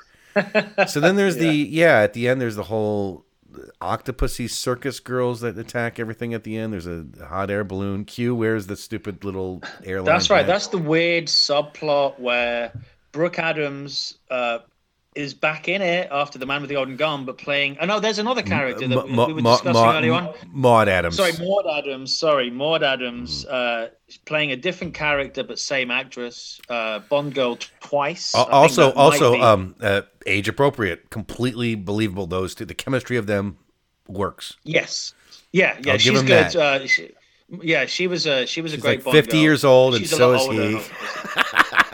She's an amazingly attractive fifty-year-old woman. Yes. Oh my god, incredible! Yeah, and so she's now in charge of this shit hot female spy agency, or you know, uh, uh, uh, more almost- athletic yeah. and able than Roger himself, who is Exactly. currently the best the British can put out uh, in Octopussy World. I, I, I love the guy has a yo- has a buzzsaw yo-yo yo-yo device. Just get a gun. This is the most impractical way of trying to kill somebody. but, but fortunately, I am going to be on a staircase or balcony above the bed, so I'm going to have my buzzsaw yo-yo. yeah, No one thinks. Well, that- it's like- no one thinks ahead of like, oh, why would this person have this? Like, why why would Yeah. you have that as it's opposed like to the, a gun? uh, it's- It's the old Eddie Izzard sketch where it's like, why why is Q always giving Bond the thing, the one thing That he needs that day. happens to say Oh, it's a good thing I did him, the- like trousers that turn into jam or something. Exactly. You know? no shit i don't really need this thing that i needed what i needed was i needed from something three movies ago exactly. i don't need yeah. something to help me breathe underwater i need something that helps me breathe in outer space or something like that you know like he, he always got the perfect Yeah. oh it's, it turns out i did need the one thing that i was Oh, going to just use in time. You know, my watch that you know the, can the laser watch exactly exactly replicate nuclear fission and all sorts of stuff. Um, that that is one it's Uh, like it's like yeah here's here's a villain it's like oh well, i have this big buzzsaw yo-yo well i'm not sure we're going to be above them and it the, the noise it makes and warns them before it, it actually hits their face might be a liability. we have a pistol here. It's a Smith and Wesson 45. I think you just shoot him point blank and he'll die. He's an old man. He might Yeah, just have a heart attack if you pull the gun on him. He's so fucking old. um, but with, I mean, the sad thing with Octopussy, there is a, I mean, uh, Camille Khan, the, the French guy, Louis Jourdan, he is a good baddie. He, he plays Mm-hmm. is, the part yeah. well. Sure. Uh, there's some wasted roles. I, I think as a story, it works. If that was a Daniel Craig, I think that would be a far superior movie. I think the storyline is good. It has all the exoticism. It has a lot of the intrigue. It was very much of its time, I would suppose. But I do not think it is the uh, the second worst Bond. I have to disagree. Points with you given. Well, you wouldn't, but I do. Uh, points given. I think it's got a strong opening. That little mini plane that shits out of the back of a horse's ass. Yeah, it's got the, the it's got the Silver- attractive silver- sort of silver Egyptian bullet. woman that shows some thigh. great. You know? It's a great bit. Um, but yeah, Great stunt though. I mean, incredible stunt before Lee Tamahori's CGI bullshit. Sure. You know, flying through that warehouse. You know. And Oh, yeah, exactly. I love that whole opening, and then it goes to shit. There's the there, like I said, the clown who is 008 or seven or whoever, or 008, not 007. 009, I think 009. Yeah, that sounds right. He's got the Fabergé egg, and then later, uh, Bond not only dresses like a clown, dresses up identically to that clown, and gets ready in zero second. I've never disguised myself as a clown in my life. I'm gonna learn it this day, right here. Same outfit, same everything. Oh yeah, that's believable. Diffuses a bomb when there's right there, just like it's just sloppy, and I just I yelled Oh, but it. Stephen Berkoff going crazy around him and going, "Oh my God, Steve is crazy." This is the worst East West Germany that's whatever. You know, it's got that crazy enunciation and the, Sure. I mean, for that, it's also worth it. So, uh, so you're down. So I was down to that. I said Octopussy, and I stand behind every word I said. I I have. I hate all the the high comedy. High, I'm trying to think what else is uh, bad about Octopussy, aside from I mean, the name is great. Sure. Is that ten pussies or is that eight pussies? What is, is it's oct eight or ten? Oct. Octo is eight. Yeah. All right, yeah. so eight pussies. Yeah. Well, eight Yeah. pussies are better than one. Ask anybody's girlfriend. Um, okay. Now, uh, I did my number two. What is your number one? oh no, I haven't done my number two yet. Oh, good. Even better. What's your number two? All right. Well, it's from former former Turner and Hooch director Roger Spottiswoode, Okay. and good. it is uh, Tomorrow Never Dies. That's a bad Bond film. Uh, Um, for me, You know, it's so bad. the- It's so bad that it is my number one. oh, We oh, can so we're in it. relative close agreement here. That's good. exactly. That's good.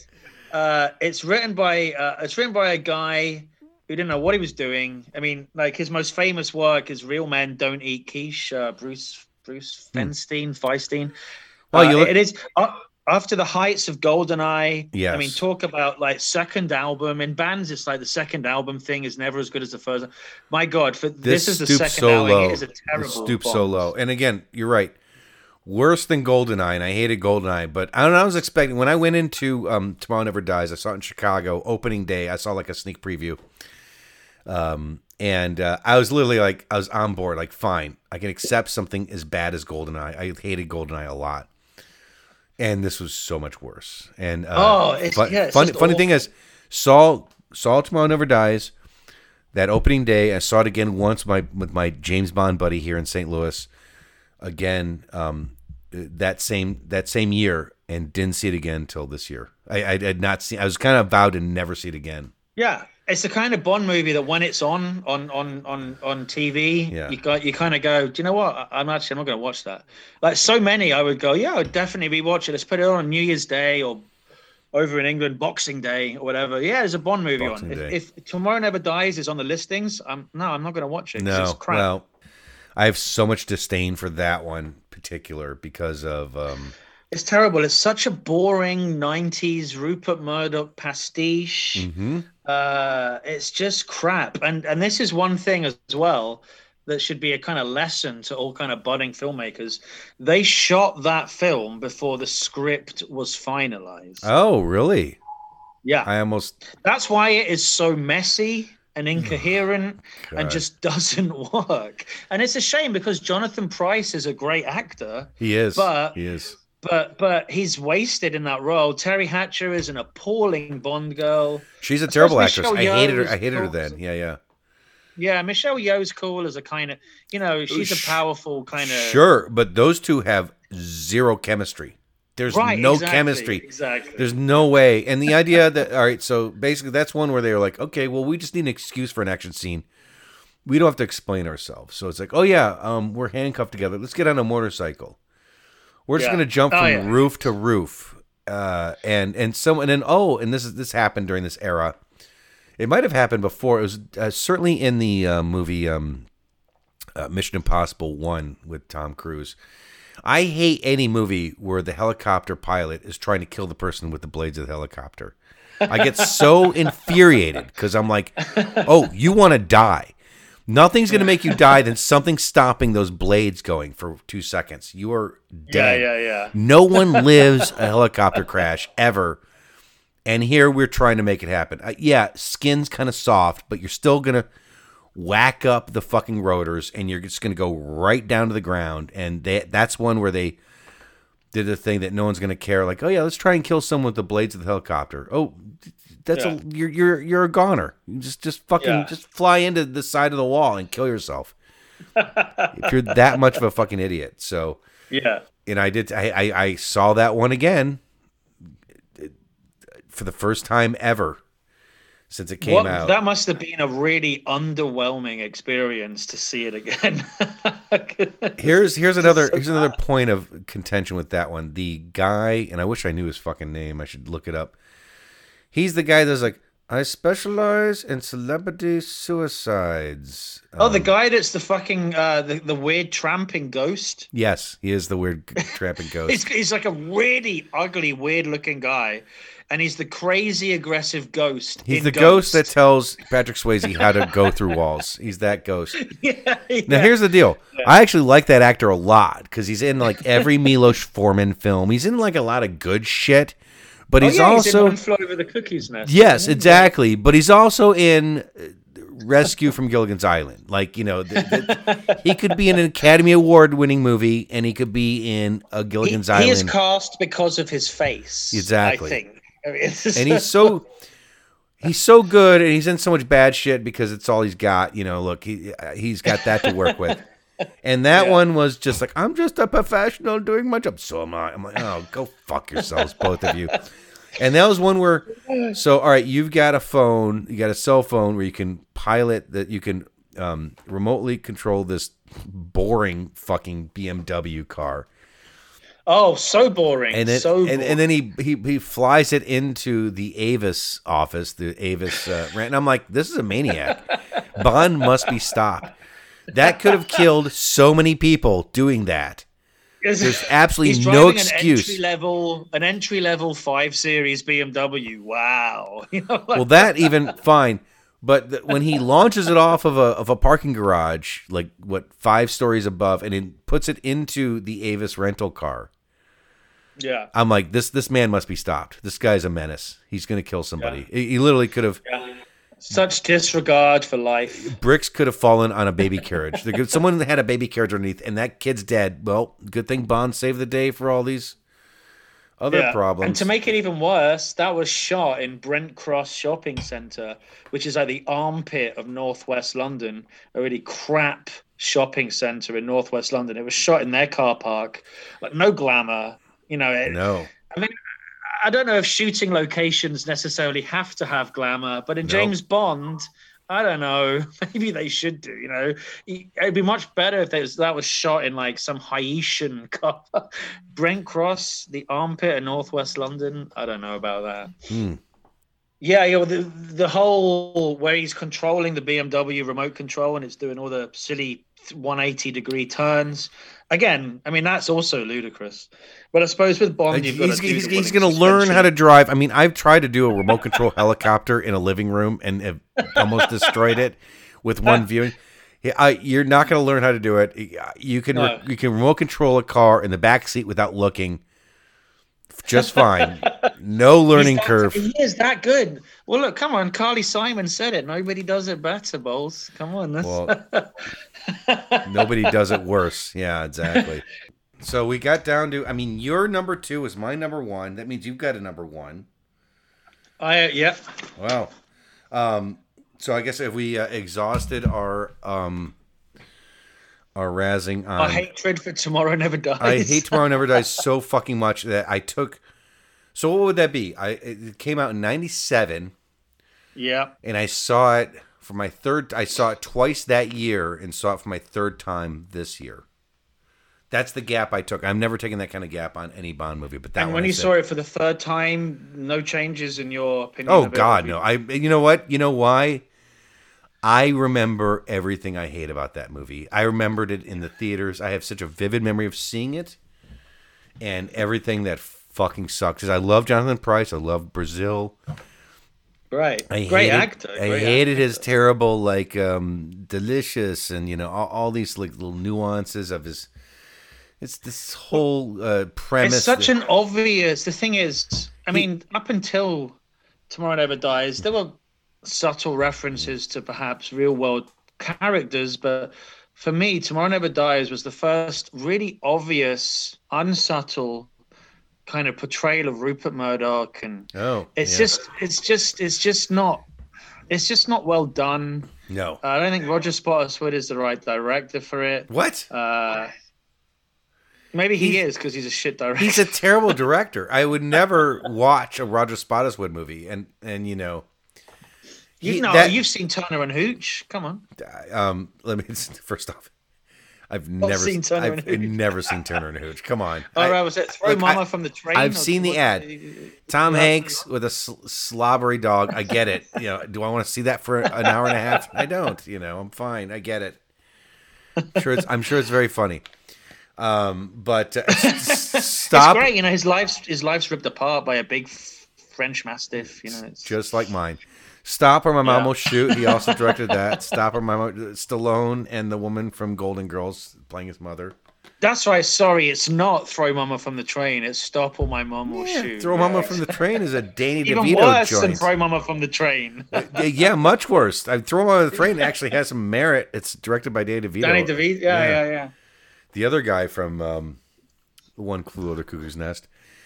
No, um, yeah, I just uh, I've, I've never um, I have Yeah. a couple more. So, uh, Anthony Hopkins was supposed to be Elliot Carver.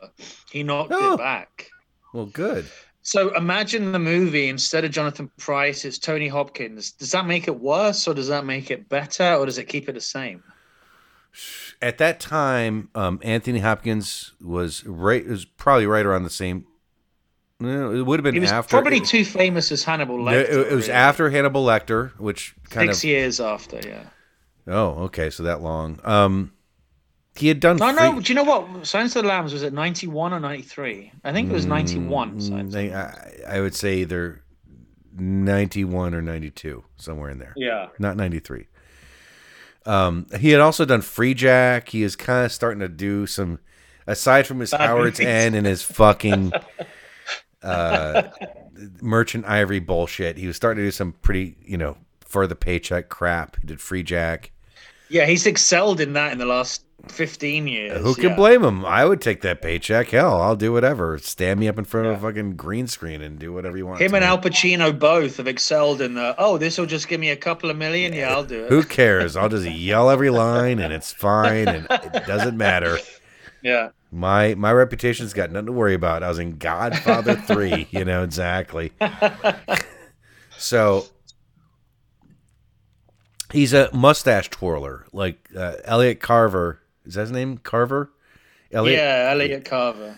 uh, twirling the mustache. I mean, he couldn't be more cheesy of a baddie than just like, you know, like the. Yeah, it- and and do you know what? He Even- might as well tie a woman to a train track and wear a top hat and have a curly mustache. It's it's how bad it is.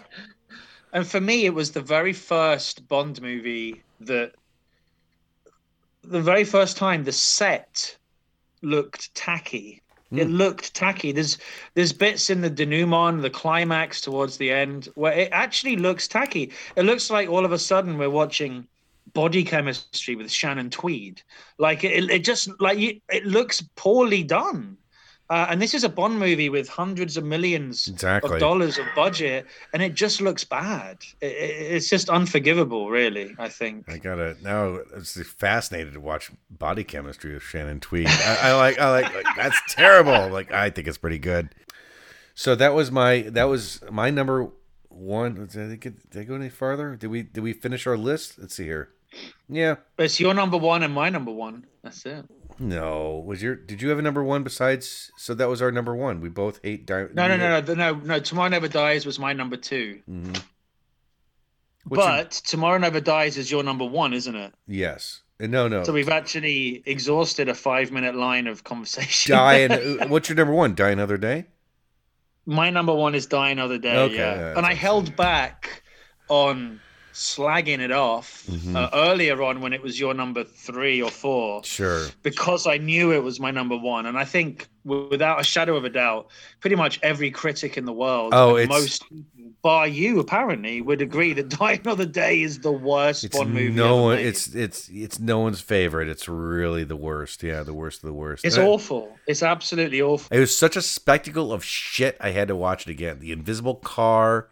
Oh, and the- awful. And awful. and that that whole CGI sequence. Uh, where he's windsurfing and there's an avalanche behind him, you're just like, I, I gotta see that. Ter- I gotta like experience that pain again. I gotta understand like why I hate this movie. It it it's is so it is bad. It's so bad. it is like watching a car wreck. Yeah, everything about it. I mean, Lee Tamahori was the wrong kind of director, obviously. I guess, but I don't think he was that kind of director. I don't think he. I don't think he directed a Die Another Day before Die Another Day. He's the guy that was behind. We were soldiers, or we were warriors. we Uh, were warriors, I think it Yeah, yeah. was. Yeah. It's got Yeah. Boba. It's, that's the sh- that's the movie that's got Boba Fett in it. The the the Tonga right. Tonga. I mean, he was he was thrown into the fire for this one. I don't know. Yeah, and I don't know if he really directed. Did he direct that kind of stuff beforehand, or I don't know. Did, is he direct? Is he allowed to direct anymore? They're like, oh, sorry. No, he's he's now been banned from. You fucked up big time. directing. It's like I was under orders, and it's like, yep. Well, that's I just, think I think universally, just, like the Nazis, just like the Nazis. You're just taking orders from Barbara oh yeah, yeah, Broccoli, exactly, yeah. yeah. Barbara Broccoli, and, and, and Michael Wilson. Sure, it's their Wilson, fault. Michael Wilson told me to, to do it this way. Honest, please, please. he wanted the invisible car. He insisted on it. And like, no, we're blaming you. No, what, what worse? It was written by Neal Purvis uh, uh, and Robert. Uh, Purvis Robert- and Wade, who right? That's it. And and they wrote Johnny English. I mean, this is the caliber of the screenplay writers. They get people in who are writing Johnny English to Yeah. write a Bond movie. Now, to- I, I they- they hope I hope we're understanding that's a bad thing, right? Johnny English, To write a Bond right? That's a bad thing, right? Yeah, that's a really bad thing. Because it's Uh, a it's a uh, bad Bond spoof. Johnny English, which I've never seen. I I know it exists. I know. Um, It's not good. It's Rowan Atkinson, who is great, but Johnny cute. English is is not good. No, But no. why would you? Why would you for a serious Bond movie? Then I don't actually. Did they write? Did Johnny English come out after Die Another Day, or was it before? That would be the I think key the question. first one. I think there's two. There's two. At least two Johnny Englishes, and I think the first one was before. Right. I think so. But these are the, the, the basically all you need to know is the screenplay writers for Die Another Day, either before or after, they wrote a piss take movie of Bond. So right. I I don't know. You, you don't want to be too serious about things, but like this is the yeah these are the guys that are writing it, and then they're, they're taking the piss out of it with their next movie, you know, or or, or you know. They know scene structure and how to hand in something on time. That that, that seems to be like we Right, know where to have the. We know where the main changes happen in the um, the arc of a screenplay, and that's all they know. Because because at the time, who who was the guy, the Scientologist that wrote for some of those movies too? There's like the other guy. Um, Scientologist. Yeah, there's a guy who's a Scientologist. He's the guy that wrote for um fuck, I don't have my computer in front of me, but yeah, they they had a guy. He he he literally was a Scientologist and realized Scientology is not for me. The um As you do, as as you should. Maybe not as you do. as you should. not always as you do. But uh, yeah, um, I can't remember his name. Um, but he was yeah, they're the Scientologist for for a while, writing for some of them. So Purvis and Wade always thrown out there because I think they're the ones that they didn't want. Remember when Danny Boyle was going to make the next Bond movie? yeah, he left because of creative differences. He right? had his train spotting guy writing for him, and I think they wanted Purvis and Wade, and they said no, we want to go with someone else, and they got the Corey Corey, Fujimoto. Corey Fukunaga. Fu- So I'm I'm I'm of I'm of two minds with Corey Fukunaga. Oh, yeah. The first series, True Detective, is incredible, Mhm. but then he but then he made Disney's approach to Stephen King with It, which is I think It is a really bad movie. So I'm I've I- never seen it, I'm- but I've seen what he did. He did the uh, miniseries Maniac, which I loved. Did you see that on Netflix? No, I've only seen first series True Detective. But he did. Al- he, work he, he's the producer on Alienist. You ever seen that show? no, no, I haven't. Okay, well, Alienist is it as a, a, a spin off of Alien or it- it's not. It's nothing to do with Alienist. Is uh, well, it's on HBO Max. So, Okay. So- Well, HBO Ma- HBO tends to be a good. Uh, Uh, it's on HBO Max, which the HBO Max has so many other shows, and I think it was on like TNT. So it's on HBO Max because it was on a real network. Now HBO Max has sucked everyone up. You know what I mean? So Right, right. So Bowles, I have. How about this? The Radio Times, which is a, a very esteemed uh, TV magazine Mhm. in uh, in Britain, has done a, a twenty question quiz on Bond. okay, Uh, uh, and um, how about we uh, we we do this sure. as a conclusion to our top five? So, I, how about we like a like a top of the pops thing? I'll go. I'll for all seven listeners. I will. I'll go through my uh, Se- my se- top five. seven, 17 listeners. 17 listeners. So my fifth was View to a Kill. My fourth was Diamonds Are Forever. My third was For Your Eyes Only. My second was Tomorrow Never Dies, and my first was Die Another Day. Sure.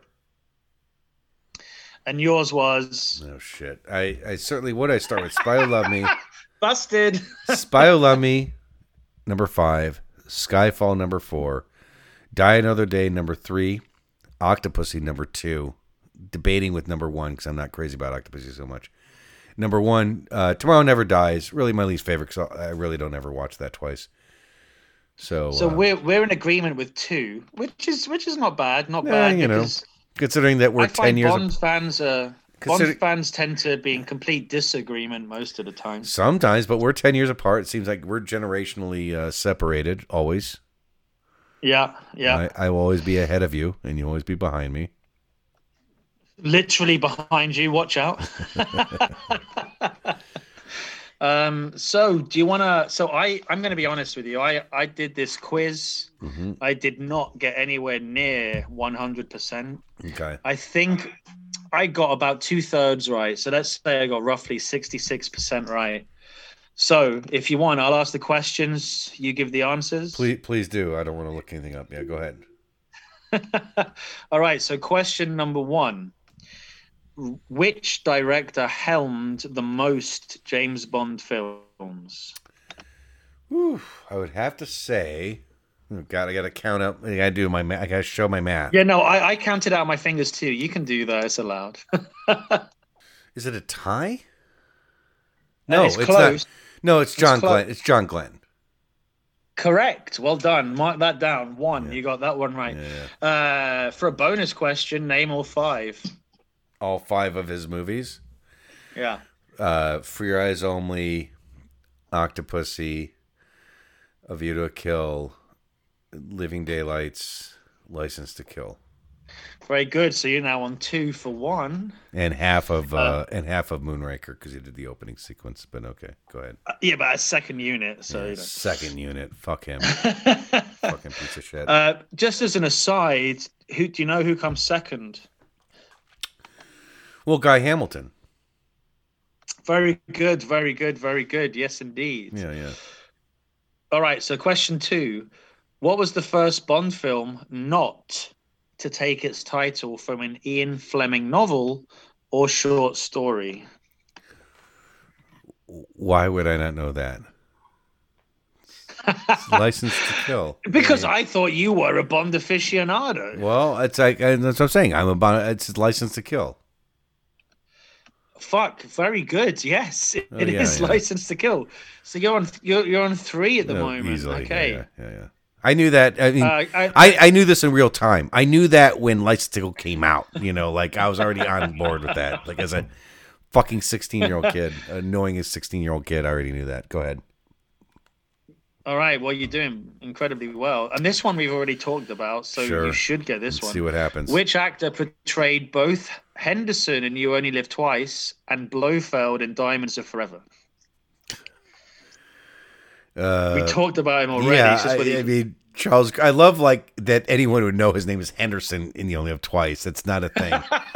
oh, you mean the guy from the guy the Blofeld from Diamonds of Forever? That was also that one guy that's you only have twice for two seconds. this is pal. Oh yeah, that's a. Hardy. Yeah, yeah. Uh, you mean the, I mean really the guy is mainly known for uh, put your hand on your hips in um, Rocky Horror Picture Show. Really, that that's far more spanning than the Bond stuff he's done is in Rocky Horror Picture Show. Far more impactful, yeah. It is. Uh, but we will need a name. Charles Gray. Very good, sir. Very Not- good. You are on a hundred percent. Charles. Maroon or Charles Mauve. It's Charles Gray. Yes. All right, this one, this one is hard. This is the first one I got wrong. Although in hindsight, I kicked myself. Yeah. Wait. Wait. Wait. Wait till you ask me, and we'll see if it's hard. So number four, what is the first car that we see James Bond drive on screen in Doctor No? Hmm. See him drive on screen. It, I guess it would be a uh, shit. Is it a Thunderbird? Is it no? All right. So you think Doctor No? I'll give you another chance. Uh, So my my instinct was Aston Martin, which was wrong. Really? You And thought that read- in Doctor No? Yeah. Well, you deserved. I wrong. know, I know, stupid, stupid. Uh, and then I saw the not, answer it's not, it's and not I a, realized. It's not a Bentley. In Doctor No, um, it's not a Thunderbird. No, it's not. No, Okay, well, I'm a failure. What what is it? it's a Sunbeam Alpine. God, when does he drive that? in Doc- a Sunbeam Alpine. I only jerked off to that car three times last week. I should have known that. Jesus Christ! It's a Yeah, very nice car, but yeah. I'm sure it is. Uh, Sunbeam Alpine. hey, you you'll get this. So number five, I got wrong too, but I had an excuse because it was a reference to an American thing. So I assume no excuses here. yeah, yeah. No excuses. Number five, who played Jimmy Bond, an American version Yeah. of 007, I, I'm in a US TV version of Casino Royale in Oh. 54? you. Okay. It's funny because I initially was going to say Woody Allen because I thought J- Jimmy Bond is the name of Woody Allen in the Casino Royale, um, Charles K. Feldman movie, but um, you were talking about Barry Nelson. Very good, sir. Very good. You've only got one wrong thus far. No, Uh, number six. Sunbeam Alpha. This one, this one, I also got wrong. Okay. I guess. Well, you, you, you'll see. You're born. Christopher Lee. Christopher Lee played Bond villain sure. Mr. Scaramanga Scaramanga. in The Man with the Golden Gun, as Nick Nack says, Mr. Scaramanga, Mr. Scaramanga. And, and a very sad aside, uh, Nick Nack uh, Tabasco uh, is the first line of that movie. Vil, Nerv, Ner, uh, Herve Villeneuve, or whatever he was called, he killed himself, sadly. Harvey but, um, Harvey Villechaize. That's it, Herve, Hervé Villeneuve. E- Every American knows that guy's name by heart. Yeah, yeah. oh, really? How so? Uh, we think about him every day. Oh, okay, that's nice. That's nice. Uh, but what relation is Christopher Lee to Ian Fleming? I don't know which d- denomination, but he is a cousin to Christopher. Uh, uh, he's a cousin to Ian Fleming. He's he's Ian Fleming's Very cousin. good. I thought he was a nephew. Nope, you said cousin. My. God, you're doing much better than me so far. Well I'm, done. So I'm you've hundred got years one older than you. so I'm hundred. far. I'm hundred years older than you. Go ahead. I know, ahead. yeah, yeah, yeah. The ten years seniority obviously showing here. Hmm. Uh, uh interesting because I've already fuck me. I've already told you the answer to this. Sure. Well, Number seven. Which double O agent is murdered early on in Octopussy? You said a couple numbers. I I want to say it's 008. Is that wrong? Is that your final answer? It is. It must be wrong. No, it's 009. I said that earlier on, 009. So you've got two wrong. Remember that. You got Yeah. wrong. Hardly. Okay, this one is always a great standby pub quiz one. Sure. No matter where you are, really, whatever pub or Mhm. quiz trivia thing you're in, this one's a good one. Number eight. What does the acronym SPECTRE stand for? Oh, I know this because I um when I bought my ticket for Spectre, I said it out loud. It's uh, you joking? Yeah, yeah, I did. I, like, an, I'm an ass. I, am an asshole. At, like, oh yes, I'm here to see. And then special executive. Um, fuck, I'm a little drunk right now. Special executive. Shit. Um, it, do you want to write it down? It might help if you write it down. S P E C T E R E. Special executive. Well, terrorism eh, and extortion is the end of it, but I, I, I am more special executive. Come on, try again. You're almost there. You're almost there. I want to look it up. Um, but the, the podcast is going on so long. I, I only got a two hour limit. Let's see here. Um, Oh shit. special, yeah, you know, special because SP is part of it. Special executive.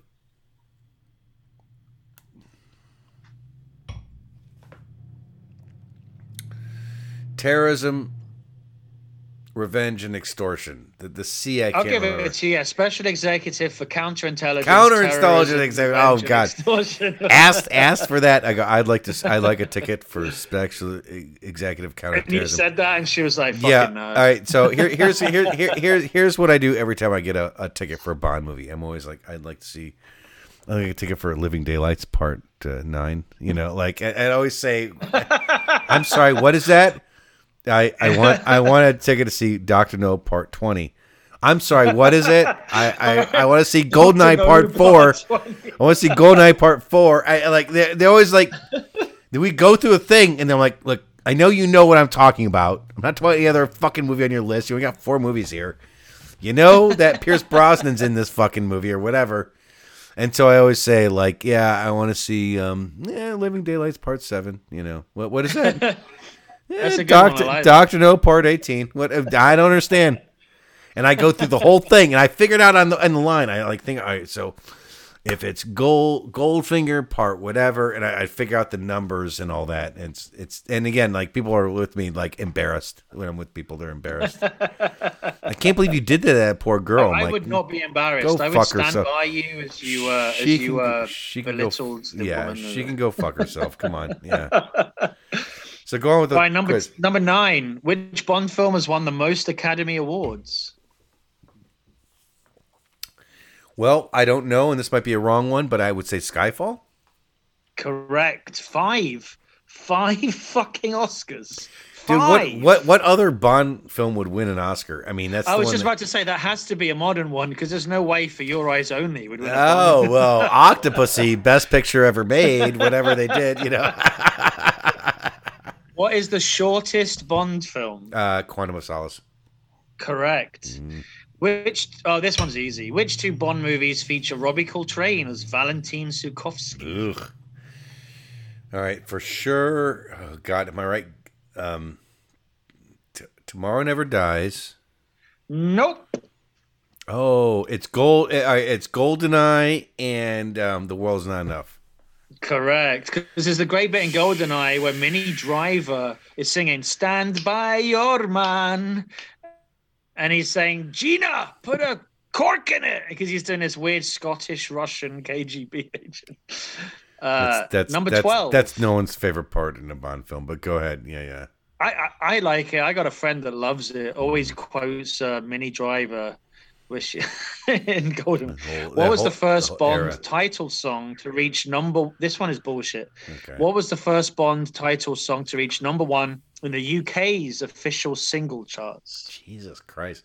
Because a lot of them are hits. So you're looking at. Um, you would think it could be never. Nobody does it better. I, I, I assume is it is it a view to a kill? No, I, I think it's bullshit because it's a very modern one. No. Well, for a modern one, it might be Skyfall. Then that stupid fucking song. Who's that? Who's that dickhead guy? What's he called? Uh, it's uh, it's Sam Smith from. Oh, Spectre. that stupid fucking song. The fucking Yeah. reason to hate that It's movie. shit, isn't it? And it's shit. Yeah, I know. Did they just like like just hand that out? Like, oh, you know what? We just decided you're number one. We're not going to listen to the song. We're not going to bother qua- quantifying it with. Oh my god, that song's terrible. I know. That's depressing. It's an awful song, exactly. That's a Uh, it's a uh, trick This question. this one is really hard. Seeing as this one was my worst Bond movie, and this was your okay, third worst okay, Bond movie. yeah. What is the name of Madonna's character Ooh. in Die Another Day? Madonna's character in I- Die Another I, Day. I assume the character's name was uh, Madonna. That's what I said when I saw her out loud. It's Madonna. I don't know. Do you know Apparently, this? and I again I didn't know this. No, no. Verity. Fuck that. No. Well, there you go. Uh, This one is hard. This one is hard. Who is the first character killed in a James Bond movie? Strongways. Strength. Very, very good. And as a bonus, bonus, bonus point, Yeah. who plays Strangways? No, that guy. Uh, uh, Jesus Christ, the minutia of fucking non-essential actors in the world of fucking cinema is this guy who gets shot in a in in three seconds into a movie. He basically reacts to a bullet hitting his back, and then it's like, oh yeah, that actor is blah blah blah. No one ever says it. All right. So, for the sake of posterity, I, don't- I, don't- I, don't- I don't. I don't know the name actor. out there for I- the for the royalties. Timothy Moxon. Oh yeah, Timothy Moxon. He was in that movie that I never saw. What? What? He was in the other movie I really loved. None of them. He's never in anything. Uh, oh shit! And number fifteen is very similar to what we were talking about. Good. John Joe Don Baker, Yes. who later played CIA agent Jack Wade in GoldenEye Sure. and Tomorrow Never Dies, played which villainous character in What- The Living Daylights? I said it during our podcast. It's Whitaker.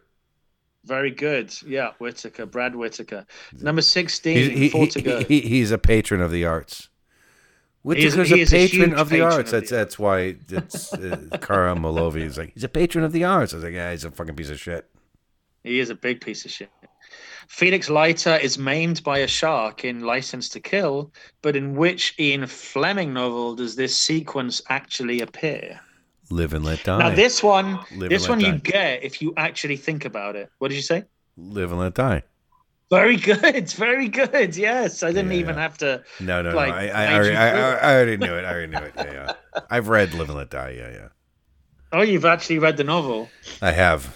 I have, yeah. But that's one that's Sorry like J.W. Pepper isn't in it, sadly. Is That's a huge absence. Uh, you know, go through them all. Which one is J.W. Pepper in? Oh, none of them. You piece of shit. That's a dumb thing. goddamn some bitch. Fucking That's not stupid. there. Uh, number 17. What is revealed to be Blofeld's birth name Inspector? Oof. Boy, they say it throughout the whole movie, and at the end, he says, "Ah, I'm just gonna go by my mom's maiden name." Like, I mean, if you think that, you know, who plays him and, you know, his where he's from might give you a clue, but It doesn't. I haven't seen Spectre in a while. Uh, I'm gonna. the most underwhelming, for me, the most underwhelming of the Daniel Craig's, actually. But Eh, you know, it's got its moments. I, I, I like the I like the explosion scene at the end that was done in real time. It was really good. I like the explosions. I like the explosion, and that's the it's really good acting in that explosion. Um, I, I- I don't know. He, he does say it's uh, it's Strangways. What what did I say before? It's Strangways. Um, It's, yeah, Timothy Moxon. Is his real I don't. They they say his name. His name is mostly the name until the end when they say I am Blofeld. Like yeah, we already knew that. You dumb motherfucker. We knew your name was Blofeld. What was it? Franz Oberhauser. Shit, I'm the. He's the author of all my pain. He, he is indeed. This one is a really good one to know Mm-hmm. because I I couldn't I couldn't remember this one. This is a really good one. If you get it, I'll be very impressed. Who is the only Bond actor? I suppose you have a one in five chance. Who is the only Bond actor to drop to one knee during their opening gun barrel sequence? That is an easy one. Oh, It's George Lazenby. He does it. He's the only one very that does good. it. Yeah, I, I didn't get that one. Dude, they I all do it. Twenty. It's, it, it- first off, it's not even Bond in the first two. It's uh, it's the stunt double that does it in the first couple with Sean Connery. Whoa, yeah. Who's that? Who's that? Act, who's that person's name? uh, the stunt double. Yes, Oh Jesus. it's funny. I say it. I'm like, I can't. I can't remember it right off, but I'll remember. Gary. Smith. It's not Gary Smith. He's somebody else. Gary Smith's somebody else. But go ahead. Go. go Luke ahead. Bellis. Um, how many actors have played M in the official James Bond film series? Well, I assume we mean actresses as well as actors. So we'll yes, indeed. um, so we got uh, blah, and we're only we're not counting Never Say Never Again. So we got um, We're not counting Never Say Never Again because it's not an official United Artists release. real movie. Let's see here. Um, uh, really, we only got four. Correct. Yeah. Name them. Uh, lame Judi Dench. Um, Correct.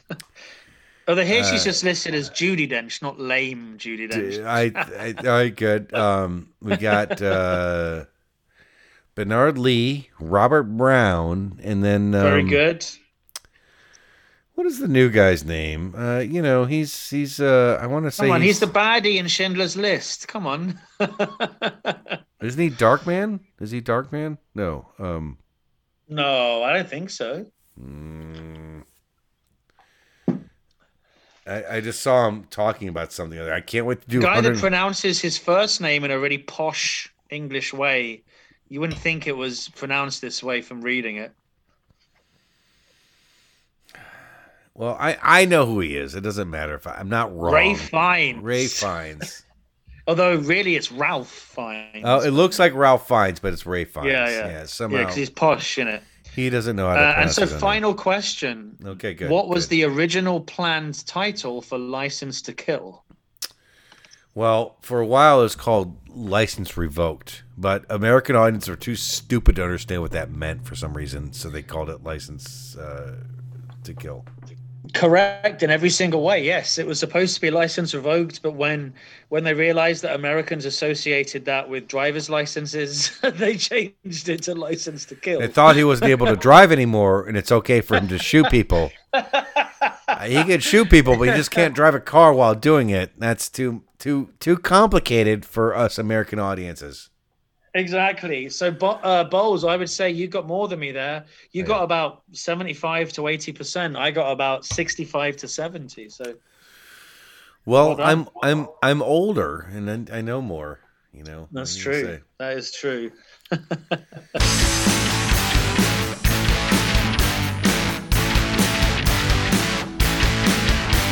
Won't tell you about a girl I know she's really out of sight. Always knows just what to do,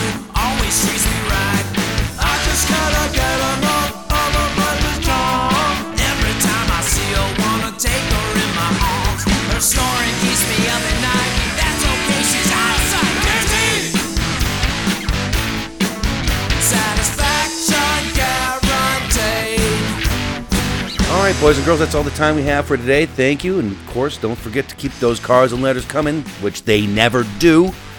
Give me a right, give me a give me a Uh, give me a post or give me a shout out. We're at uh, the you know the fucking drill. Fuck this. This is the end of the show. Enjoy yourselves. Go fuck yourselves. Bye.